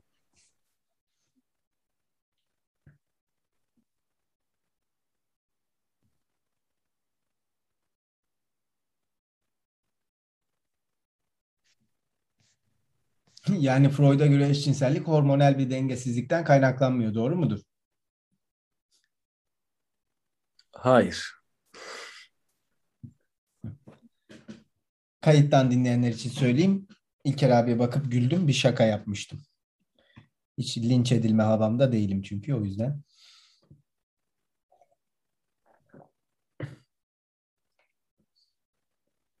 Ama onun ifadesi farklı bir dille yapılıyor. Aslında oradaki ahlaksal terimlerle ifadenin kendisinin çok itici olduğundan bahsediyoruz bir nevi aslında. Toplumsal cinsiyet dair, dair normlar üzerinden dürtünün yorumlanması biraz irite edici bir durum. Dedim ya temsilin o e, temsilcinin yorumunu yaparkenki tavır ruhsal mekanizmadaki. Mesela şu an burada da bir temsilci var ve ne oluyor? Nevrotik olanın o saplantısının içinde kendini gösteren o eşcinselliğin kendisi aslında çok zor bir soru gibi geliyor. Yani bir, bir taraftan da şuna kayıyorum. Bu dürtünün bedensel mi olduğu ve ruhsal mekanizmanın içinde mi kurulduğu ya da bedensel gelen dürtünün ruhsal mekanizma içinde işlenerek eşcinsel bir ifade bulması mı oluyor yoksa diğer yandan bedenin kendisinden de gelen bir dürtünün etkisiyle eşcinsel e, yönelim de mi söz konusu söz konusu oluyor? Çünkü eğer beden ve o ruhsal mekanizma arasındaki ilişki sürekli olan bir durumsa e, ruhsal mekanizma bunu kendi için işleyip bedensel olmasa bile bunu ifade edebiliyor gibi görüyorum burada Freud'un bakış açısından. Ama diğer yandan bedenin kendisinin dürtüsel uyarımlarıyla da aynı şekilde e, eşcinsellik yönelimini e, gösterebildiğini, ruhsal mekanizmanın bunu kendi dinle çevirebildiğini görüyorum sanki. Çift taraflı bir şeymiş gibi sanki. Hmm.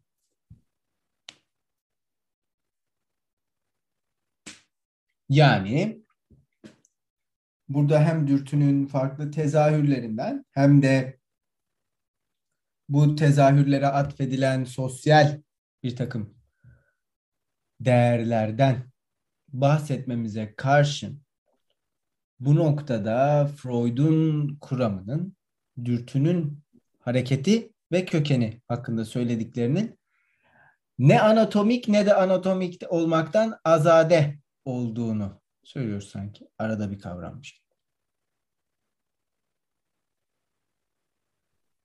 Yani aslında azade değil de ikisinin de etkin olduğunu düşünebiliyorum.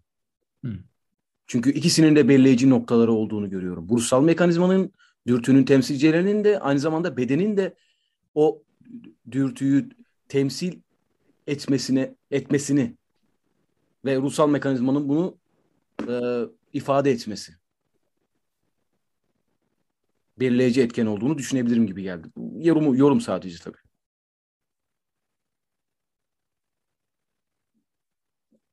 Teşekkür ederiz İlker abi. Ee,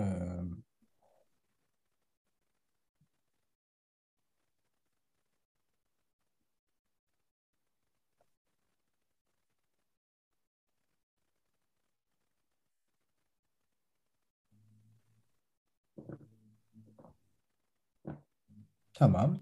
Devam ediyorum müsaadenizle. Bir şey mi söyleyecekti? Ha, tamam duralım. Benim aklımda dönüp duran cümle şu oluyor ister istemez. Lacan'ın cinsellik yoktur ifadesi. Yani aslında bu sanki böyle normal cinsellik yoktur olarak da okunabilecek bir şey, cinsellik çoktur olarak da okunabilecek bir şey gibi geliyor. Ee, yani bütün paragrafları bana hatırlattığı şey biraz ister istemez bu oluyor aslında. O yüzden de e, bu buradan mı gelir, şu şuradan mı gelir sorularının sorulabileceğinden ya da bunların cevaplarının olabileceğinden çok emin değilim. Ee, yani ki zaten hani Şahin de dedi dürtünün kaynağını tartışmak, tartışmamak meselesi ya da işte psikanaliz buna dair bir şey söyleme derdinde midir, değil midir? Hani e, o anlamda e, tabir doğru mu bilmiyorum da eşcinsel dürtülerin de nereden çıktığına dair bir şey söylenebilir mi, söylenemez. Bu çok öznel bir e, şey yani biricik e, tekil bir deneyim gibi geliyor bana. Yani gene işte Lacan'ın cinsellik yoktur ifadesini kendi anladığım, kendi yonttuğum yere e, ya da belki birçok başka kişinin de yoğunluktuğu yere ister istemez gidiyorum. E, bunları söylemek istedim.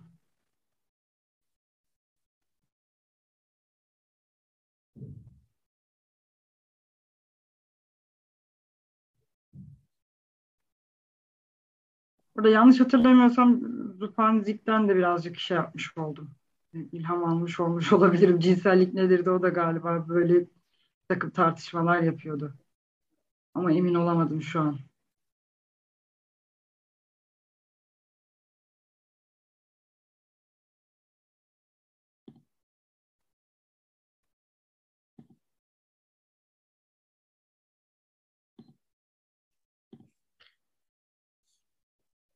Ezgi'ye de teşekkür ederiz. Lacan'ın cinsellik yoktur ifadesi dedi Ezgi ama bahsettiğin şey cinsel ilişkinin olmamasına ilişkin ifadesi değil mi Lacan'ın? Ben de öyle anladım. Evet, ilişkiyi eksik söyledim orada. Onu demek istedim. Tamamdır. Ve kadın yoktu. Ama Lacan e, çok affedersiniz. Cinsel ilişki demiyor, cinsellik yoktur diyor. Cinsel ilişki e, dediğimiz zaman farklı bir şey oluyor. Cinsellikten çünkü cinsellik kavramına e, getirdiği e, yani Freud'la benzer bir e, yaklaşımı var. Ben de merak ettiğim için e, araştırmıştım da yani aklımda kaldığı kadarıyla söylüyorum tabii sizin kadar hakim değilim de yani cinsel ilişki yoktur demiyor, cinsellik yoktur diyor. Sadece e, örgün mü diyor burada? Yani o tarz bir birleşme e, kastetmiyor tabii ki. Çok özür dilerim. Zupancı'nın kitabını bulmak için ayağa kalktım. Yanlış anlamayın. Yok estağfurullah. Ee, benim bildiğim kadarıyla Tuba Hanım Lacan'ın meşhur e, argümanı diyelim ona cinsel ilişkinin olmadığı şeklinde cinsellik yoktur gibi bir şey söylemiyor. There is no sexual relation hatta İngilizceye çevrilen ifadesidir. Ama tabii ki ben bu tür alıntılar hakkında konuşurken hep şunu düşünürüm. Ee, kastedilenin ne olduğunu tartışmadığımız müddetçe Lacan armut yoktur da demiş olabilir yani. Hiç önemi yok bence.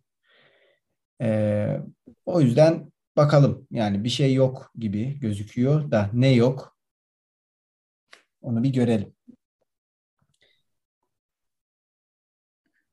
Yok evet haklısınız pardon. Yok, Evet estağfurullah. cinsellik değil cinsel ilişki yoktur diyor ama orada bahsettiği e, yani bilinç dışındaki e, cinsiyet tercihlerinin arasında kişiler arasında bir ilişki yoktur gibi bir şey anlıyorum ben. Yani burada da aslında ona evrilecek gibi konu. Hmm. Ee, daha gelmedik sanki oraya Freud'da. Bakalım, ilerleyelim o zaman. Ben bir paragraf daha okuyayım. Ee, bildiğiniz gibi demiş Freud, histerik nevroz her organ sisteminde semptom yaratabilir ve böylece söz konusu organın işlevini bozabilir. Analiz, sapma olarak adlandırılan ve cinsel organın yerini başka bir organ yerine başka bir organı koyan bütün bu dürtülerin kendilerini bu yolla dışa vurduğunu gösterir. Bu organlar daha sonra ikame cinsel organlar gibi davranır. Aslında histeri semptomları bedensel organların kendi işlevlerinin yanı sıra cinsel yani erotojenik bir öneme sahip olduğu ve bunun çok öne çıkması halinde kendi işlevlerinin bozulacağı görüşüne yol açmıştır. Görünürde cinsellikle hiçbir bağlantısı olmayan organlarda histeri semptomları olarak karşılaştığımız sayısız durum ve sinir uyarımlarının sapık cinsel dürtülerin doyumu özelliğine sahip olduğunu ve diğer organların bunlarla ilişkili olarak cinsel organ önemi kazandığını görürüz. Özellikle beslenme ve çıkarma işlevine sahip organların ne ölçüde cinsel uyarım aracı olabildiğini de öğreniriz. Burada da sapmalardakiyle aynı olguya rastlarız. Aradaki tek fark sapmalarda bunun daha kolayca gözlenmesi ve kesin olması. Buna karşılık histeri de semptom yorum yoluyla dolan başlı bir yol izlemek ve söz konusu sapık cinsel dürtüleri histerik kişinin bilincine değil de bilinç dışına bağlamak zorunda olmamızdır. Saplantı nevrozunun ortaya çıktığı birçok semptomatik tablodan en önemlilerinin aşırı güçlü sadistçe cinsel dürtülerin yol açtığı semptomlar olduğunu görürüz. Gerçekten de saplantı nevrozunun yapısına uyan bu semptomlar temel olarak bu arzulara karşı bir savunma olarak iş görür ya da doyumla savunma arasındaki mücadeleyi dışa vurur. Ama doyum da çok zorluk çekmez.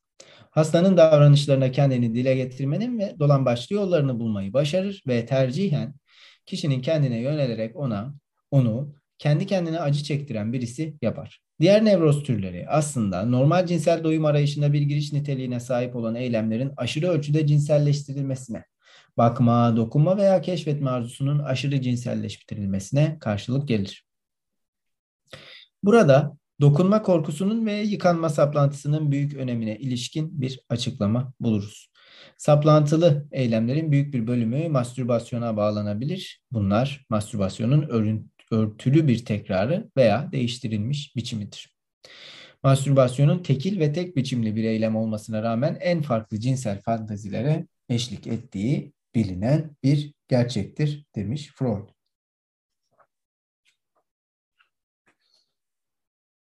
Neler söylemek istersiniz bu kısımla ilgili olarak?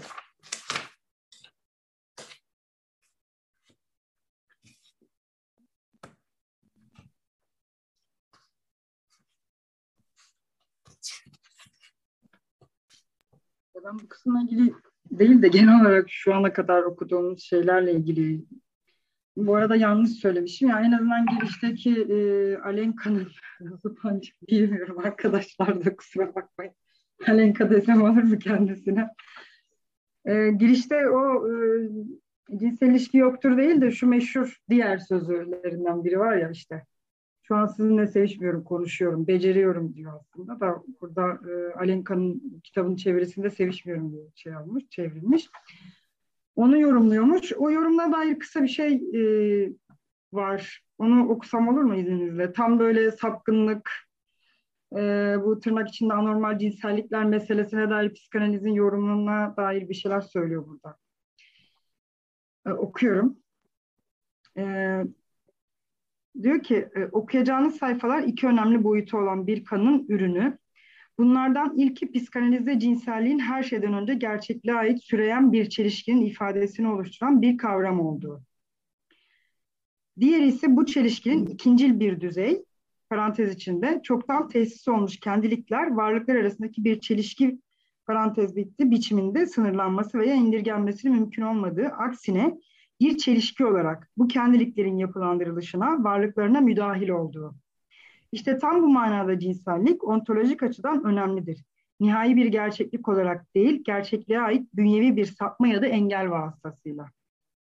Yani ben paragraf okuduğumda ilk şunu anlamıştım, şimdi de bunu anlıyorum. Aslında cinselliğin kendisine tam da her zaman için bir çelişki olduğu ve aslında en sonunda da diyor ya gerçekliğe ait bünyevi bir sapma ya da engel vasıtasıyla aslında cinselliğin ontolojik açıdan e, devreye girdiğinden bahsediyor. Bilmem e, yani aradaki bağlantıyı anlatabildim mi buraya kadar okuduğumuz şeylerle ilgili.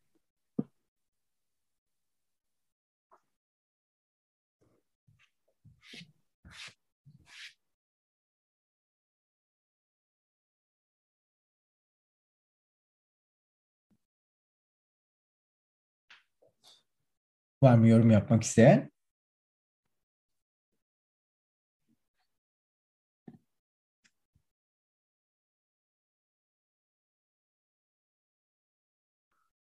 e, indirgemeci bir bakış açısıyla bakabilir miyim izninizle? Mesela bedeni bir donanım olarak düşünüp donanımın da yazılımını yapay zeka olarak düşünüyorum. Yani kolay olsun diye örneklendirmeye çalışıyorum kendi kafamda. En azından anlamanın bir yolu olarak görün. Kesin hatalı olabilir. Ee, yazılımın kendisi kendi kendine öğrenmesini başardığında cinsellikle hiçbir bağlantısı olmayan organlarda histeri semptomları olarak karşılaştığımız sayısı durum ve sinir uyarımlarının sapık cinsel dürtülerinin doyumu özelliğine sahip olduğunu. Mesela bu yapay zekanın donanımında dürtü yatırımlarını herhangi bir organa kaydırabildiğini, değiştirebildiğini, sapkınlığın zaten buradan geldiğini gibi düşündüm biraz. Tabii burada yine bedenin herhangi bir sanki beden yazılımsız bir yermiş gibi. Aslında şu an Şahin senin dediğin yere doğru geliyorum gibi görünüyor kendi açımdan. Beden yazılımsız bir donanım gibi sanki ama o donanımın yazılımının e, kendi kendini geliştirmesiyle toplumsal ortamda yaptığı ya da bir verinin veriyi kendi kendine işleyerek donanımlara yaptığı yatırımların e, yönlerini kaydırması, organdan başka bir organa kaydırması, hatta organın amacını saptırması gibi. Yani donanıma dair amacı saptırması. Tamamen bedeni ya da organı ya da donanımı ona dair yazılımların yani ondan normal olması gereken yazılımları saptırıp başka donanımlara kaydırıyor gibi. Biraz yorgunum, saçmalamış olabilirim. Benim söylediğim yere yaklaştığını kastettiğini biraz açıklayabilir misin abi? Yani aslında o ruhsal mekanizmanın o dürtü temsilcilerini Freud'un deyişiyle sapkın tarafa doğru yontması, değiştirebilmesi. Çünkü dürtülerin e, dürtünün kendisinin birçok temsilcisi olabilir gibi düşündüm.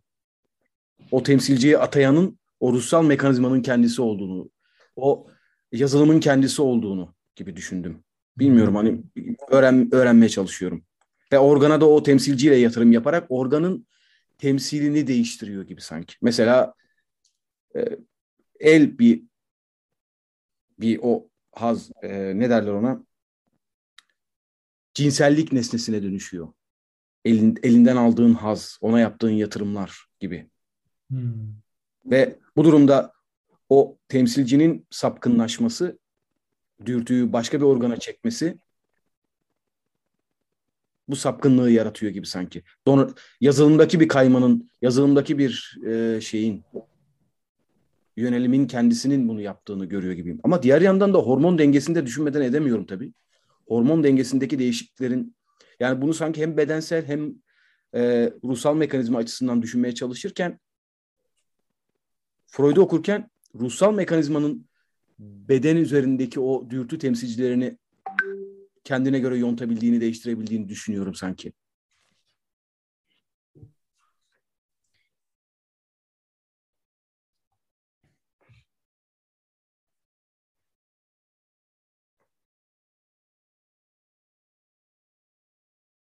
İlker sanki eksiklikten bahsettiğin gibi geldi bana. Yakaladım seni hemen. yok yok. Kesinlikle eksikten bahsetmedim. Dürtü Sana yarısında bahsetmiş. Dürtü kesikli ve bağlanıyor gibi düşünüyorum ben.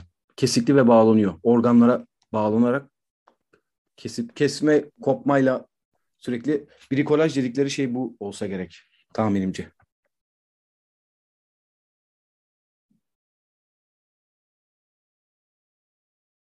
Hatta şeyin başında, antiödipin başında da bahsediyor gibi. Brikolajdan mı? Bahseder çünkü yaban düşüncenin başında da Claude Levi-Strauss bahsediyor. O yüzden bahsederler.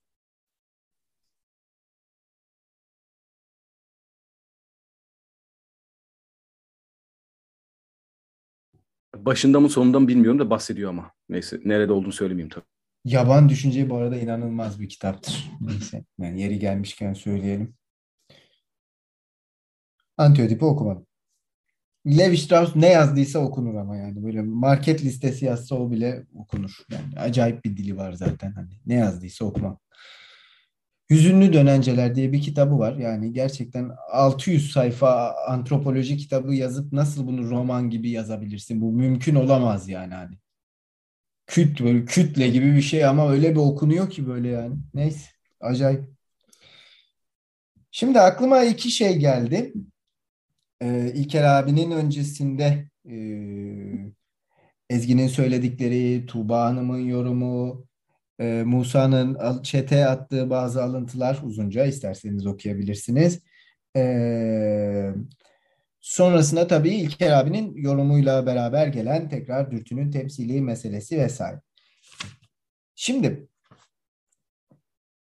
tam bu erotojenite noktasında yani bedenin ya bunun çok örneği var. Yani istediğiniz bir yerde, Freud'un eserinin istediğiniz bir yerinde beden, bedenin nasıl, nasıl e, erotojen hale geldiğinden, nasıl aşırı yüklendiğinden e, çeşitli şeyler anlayabilir, çeşitli şekillerde çalışabilirsiniz. Örnek vermek gerekirse birkaç kaynağı naçizane bildiğim kadar sıralayalım. Tarihsel olarak örneğin bildiğiniz üzere 1893 tarihli organik ve histerik felçler makalesini çalışmıştık, konuşmuştuk daha evvel üstüne biraz. Web sitemizde çevirisi var. Burada mesela tam olarak burada şu çok ilginçtir. Burada Freud histerik felçler durumunda bir organın erojen olarak aşırı yüklenişinden bahsederken tam olarak İlker abinin söylediği şeyden bahsediyor. Diyor ki bir kol örneğin aşırı yüklendiğinde bir kolun temsili harcı alem bir temsildir. Herkesin malumu olan bir temsil. Bir histerik için kol söylemde kol neyse odur diyor Freud. Sinirsel temelleri nasıl çalıştığı o kolun fonksiyonlarının histerik felç açısından hiçbir hükmü yoktur. Yani bir histerik için kendi bedeninde ortaya çıkacak olan semptom, semptom için bedenini bedenini bir gösterenler bütünü haline getiren ve bir bu semptoma bir gösteren atayan şey toplumsal söylemdir diyor Freud. 1893. Tamam. Narsisizm üzerine bakarsanız 1914. Orada da penisin Freud tarafından bir prototip olarak tartışıldığını görürsünüz. Ne der Freud? İşte penis büyüyebilen, şişebilen, salgılar salgılayan bir örnek organ olarak erojenitenin bir prototipidir der ki hatta Judith Butler bunu bela bedenlerde tartışır ve der ki siz penise bir prototip derseniz ben de buna heteronormatif ya da e, heteronormatif bir okuma derim ya da işte e, fallogosantrik bir okuma derim der mesela Judith Butler. Olabilir, ilginçtir, tavsiye ederim. Bela bedenlerin ilk bölümlerinde. Zaten ikinci bölümü biraz daha böyle e, şey uygulamalı bir yorum ile geçer değil mi? Eser yorumuyla geçiyor. E, bir başka örneği Dora analizidir. Tarihini maalesef hatırlamıyorum. Biraz zayıfım o konuda. Ama orada ne der Freud? Mesela bir semptomun hem psikik hem somatik kaynağı vardır. Dora sürekli yeni semptomlar getirir. Dora eski şişeye yeni şarap koyar. Der Freud. Tamam Sürekli bedenini yeni şekillerde temsil ederek bir semptom üreterek analize getirir. Çalışmanın devamı boyunca. Ee, bir başkasıysa mesela benim bildiğim e, tabii ki şey burada da editörün bahsettiği e, şey var. E, psikopatoloji içerisinde galiba o makale şey. Nerede? Burada bir yerde editör. Görme bozukluklarından bahsediyor. Ruhsal kökenli görme bozukluğu. Histerik körlük gibi bir şey anlatıyor Freud. Ona bakılabilir. 1910'ların başında yazdığı bir makale. 1908-10 falan. Ee, başka ne söylenebilir bu tarz bir eser olarak? Tabii ki 1926'da işte ket vurmalar, belirtiler ve kaygıda. Ee, birinci bölümün hemen son iki paragrafında ee, çeşitli semptom örneklerinden bahseder. Histeriklerin. Nasıl nedense çok eğlencelidir. Mutlaka bakılmasını tavsiye ederim. Özellikle 1926'dakine bilerek okumuyorum şu anda. Ama daha ilginci tüm bunların yanında benim ilgimi esas çeken şeylerden bir tanesi pek fazla üzerine düşünmemesine rağmen Freud 1930'da uygarlığın huzursuzluğuna cinsel ilişkinin imkansız olduğunu zaten söyler. Direkt bu şekilde söyler. Müsaade edin bulayım. Yani 68. sayfa diye 63 müydü? 63'müş. Leyla hocam bunu iki sene önce Ersin hocaya okumuştum. Ee, şimdi yeniden okuyacağım.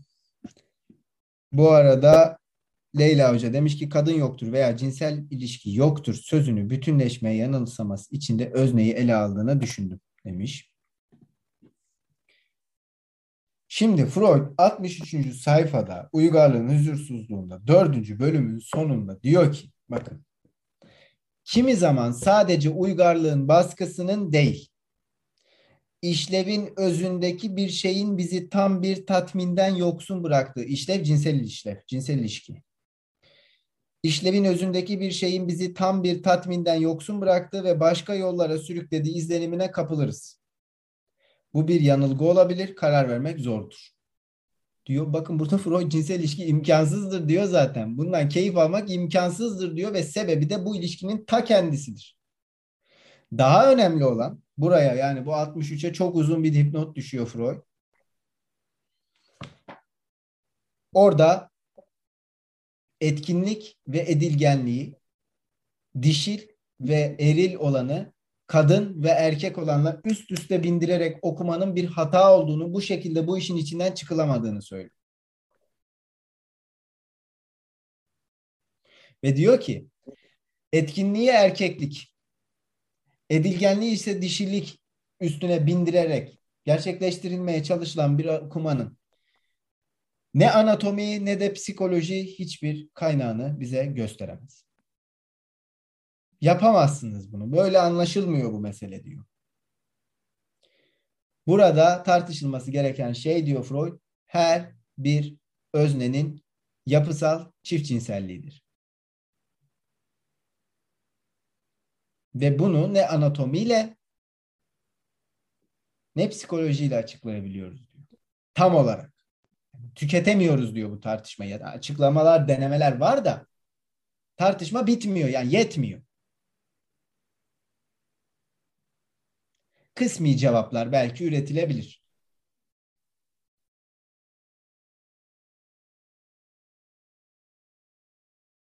Benim de sizin söylediklerinizden aklıma gelenler kabaca bunlar. O zaman neden bölüm boyunca hep e, normalliğe atıf var? Normalliğe mi atıf var? İmkansız bir normalliğe bir atıf mı var? İmkansız. Deniyor da gösteriyor mu bu normaldir diye? Mesela 363'ün ne olursa olsun bu sapıklar grubu da kendi cinsel nesnelerine normal insanlarla aşağı yukarı aynı şekilde davranır. Niye böyle bir, söyle, bir cümle söyleyeyim? Yani sürekli bunu düşündüm. Bu Bana eksiklik bağlamında olursan, da. Bana soracak olursan bir sapkın mevzu bahis olduğunda onun Freud tarafından anormal olarak değerlendirilmesinin yegane sebebi tüm cinsel yatırımını tek bir noktaya bağlamış olmasıdır. Freud'un ilgisini çeken veya anormal olarak nitelendiren bence Freud için meseleyi budur. Yatırım tek bir yere gider. Freud der ki bu ilginç yani. Bu olmuyor herkeste. Freud öyle mi diyor yoksa şey mi diyor yani erotojenik bölgeler dışındaki bir yere yatırım yapılırsa anormal diyor. Çünkü penise yapılan tek yatırım ya da ne bileyim daha erotojenik başka bir yere yapılan yatırıma normal diyor aslında anladığımız kadarıyla. Fet sapkın evet. dediği şeyler o erojenik bölgeler dışındaki yerlere yapılan mesela işte kola yapılan yatırım, koldan alınan haz, elden alınan haz gibi bir ayrıma gidiyor sanki. Bence Freud'un normal anlayışında, haz almanın normalliğinin ekonomisine yönelik anlayışında e, yatırımı tek bir noktaya kanalize etmemekle ilgili bir şey olduğu var. Ama e, tabii ki sapkının durumunda mesele şu ki sapkının keyfe ilişkin bir sorusu yok çok belirgin bir haz alma biçimi, yöntemi, metodu var ve bunu gerçekleştirerek keyif almaya devam ediyor. Ve bu yol cinsel birleşme ya da genital organlar vesilesiyle değil yani. Senin de söylediğin gibi. O zaman bir şey sorayım. Pardon. Yok lütfen buyurun.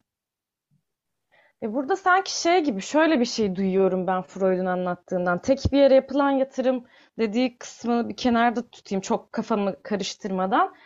Şöyle bir şey bu üst üste bindirmeden de çokça bahsediyor ya. Bir şimdi çocuk çocuk cinselliğinden bir bahsederek geldiğimiz bir nokta ya burası şu an bir yandan da. Şimdi şöyle bir şey değil mi bu sapkın diye e, adlandırdığı işte anormal diye daha sonrasında belki nitelendirecek olduğu grup.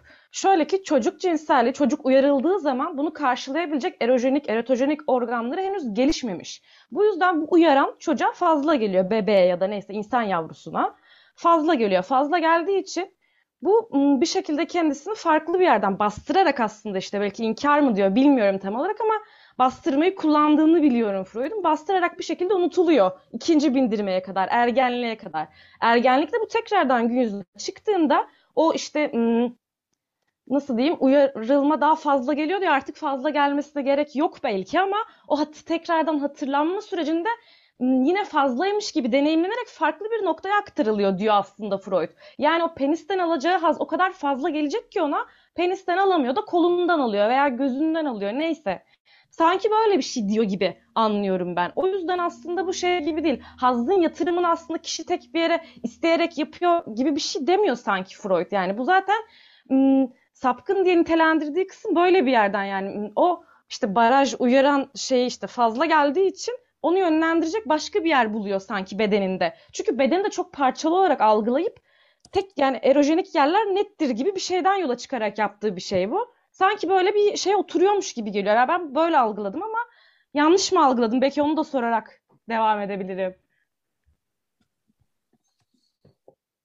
Ben de ekleyeyim Benim de aklıma şu geldi direkt. Bu Oedipal sürecin kendisi aslında toplumun o dürtüyü belli bir alana yöneltmesi. Mesela fallusa yöneltmesi. O dürtüyü fallusa yükleyip sözde uygarlığı bu şekilde kurmanın yolunu açıyor gibi sanki. O dürtü o şekilde kullanıldığı zaman bedenin her her noktasında değişken bir e, yol çizebiliyorken ama o Oedipal sürecin kendisiyle birlikte artık e, genital organlara aktarılıyor. Yani tırnak içinde normal normal olarak kabul edilen e, genital organlara aktarıldığında belli bir noktaya aktarılmış oluyor. Ama öncesinde çocuk evresinde tamamen e, o dürtü e, her organa yatırım yapabilen bir durumdayken toplumsal gelişmişliğin sayesinde ya da hani mesela ileriki sayfalarda diyor ya uygarlığımızı buna borçluyuz. Bu cinselliğin aslında belli bir organa aktarılarak e, topluma uyumlu hale getirilmesi meselesinden bahsediyor gibi geldi bana ileride. Bunu da bu şekilde bağlıyor. Ama en başında bence sanki Freud aklı ama Oedipal sürecin kendisinden sonra ise o dürtünün belli bir noktaya aktarılarak ancak uygarlığa ilerlenebildiğini gösteriyor gibi anladım ben. Evet katılıyorum bu noktada. Çünkü zaten o ilk bahsettiğiniz bütün bedene yayılan dürtü aynı zamanda ensesti de getiren bir şey. Çünkü işte o uyaran şey ilk ensesten, aile içerisinden, bakım verenden neyse oradan geldiğini de savunduğu için onun zaten organlara aktarılarak dışarıya yönelmesi Freud için çok güvenli bir şey. Yani o dürtü kuramının içerisinde. Çünkü o zaman işte ilk o hissettiğiniz o işte e, anneyle birleşme ya işte babayla birleşme neyse daha farklı yerlere erişebiliyor oluyor. Aslında o eroj erojenik bölgelere gidiyor oluyor olması sanki şey gibi bastırmanın çalıştığı anlamına geliyor. Çünkü diğer yerler çok aslında okeyken daha sonrasında o SS belki düşlemlerin de bastırılarak geri atılıp daha belki sağlıklı bir çözümleme gibi bir bulduğu bir yöntem gibi duyuyorum ben de sanki.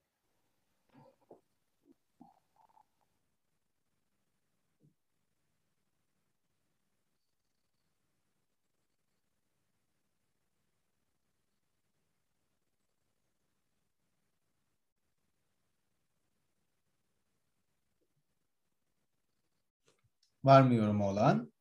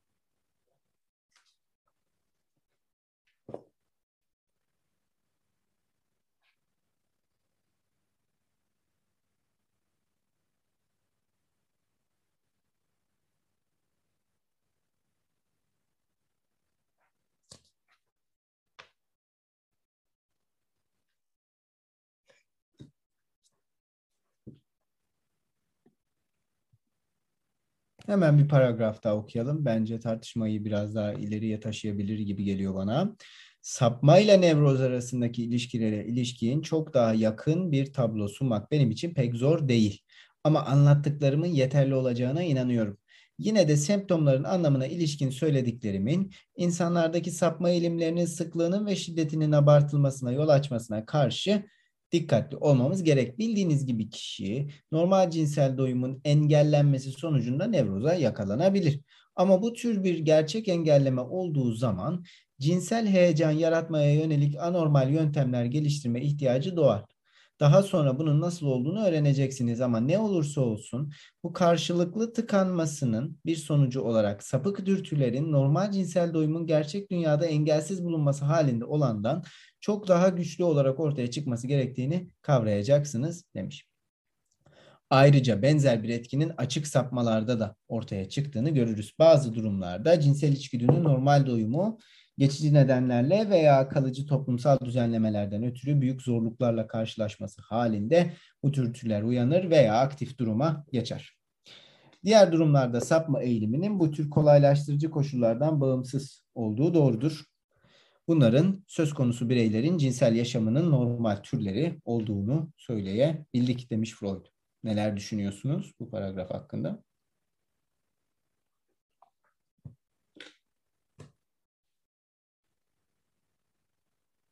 Bu bizim bugünkü okumamızın son paragrafı olacak gibi gözüküyor. O yüzden neler düşünüyorsanız sakın sakınmayın. Çünkü yoksa iki hafta beklemeniz gerekecek. Ee, ben bir şey ekleyeyim o zaman. Çok konuşursam uyarın lütfen. Ee, bu, lütfen. bu dürtünün aslında ehlileştirilmesi denen şeyin kendisi diğer yandan başka bir noktada patlak veriyor gibi. Ama o patla patlak denen şey nevrozlarda kendini ifade ediyor gibi düşünebiliriz yani sanki. Hmm. Bu ifadenin kendisi diğer o dürtünün özgürce dolanımından daha uygarlaştırıcı bir şey gibi. Burada biraz daha yorumu farklı noktaya doğru çekmeye çalışıyorum aslında. Ama her zaman uyanabilecek bir e, sapkınlık da içimizde mevcut. Bu uygarlık vesilesiyle veya kendi dürtülerimizin e, zorlamasıyla da olabilir gibi düşündüm burada. Bu kadar. Yorum yapmak isteyen var mı?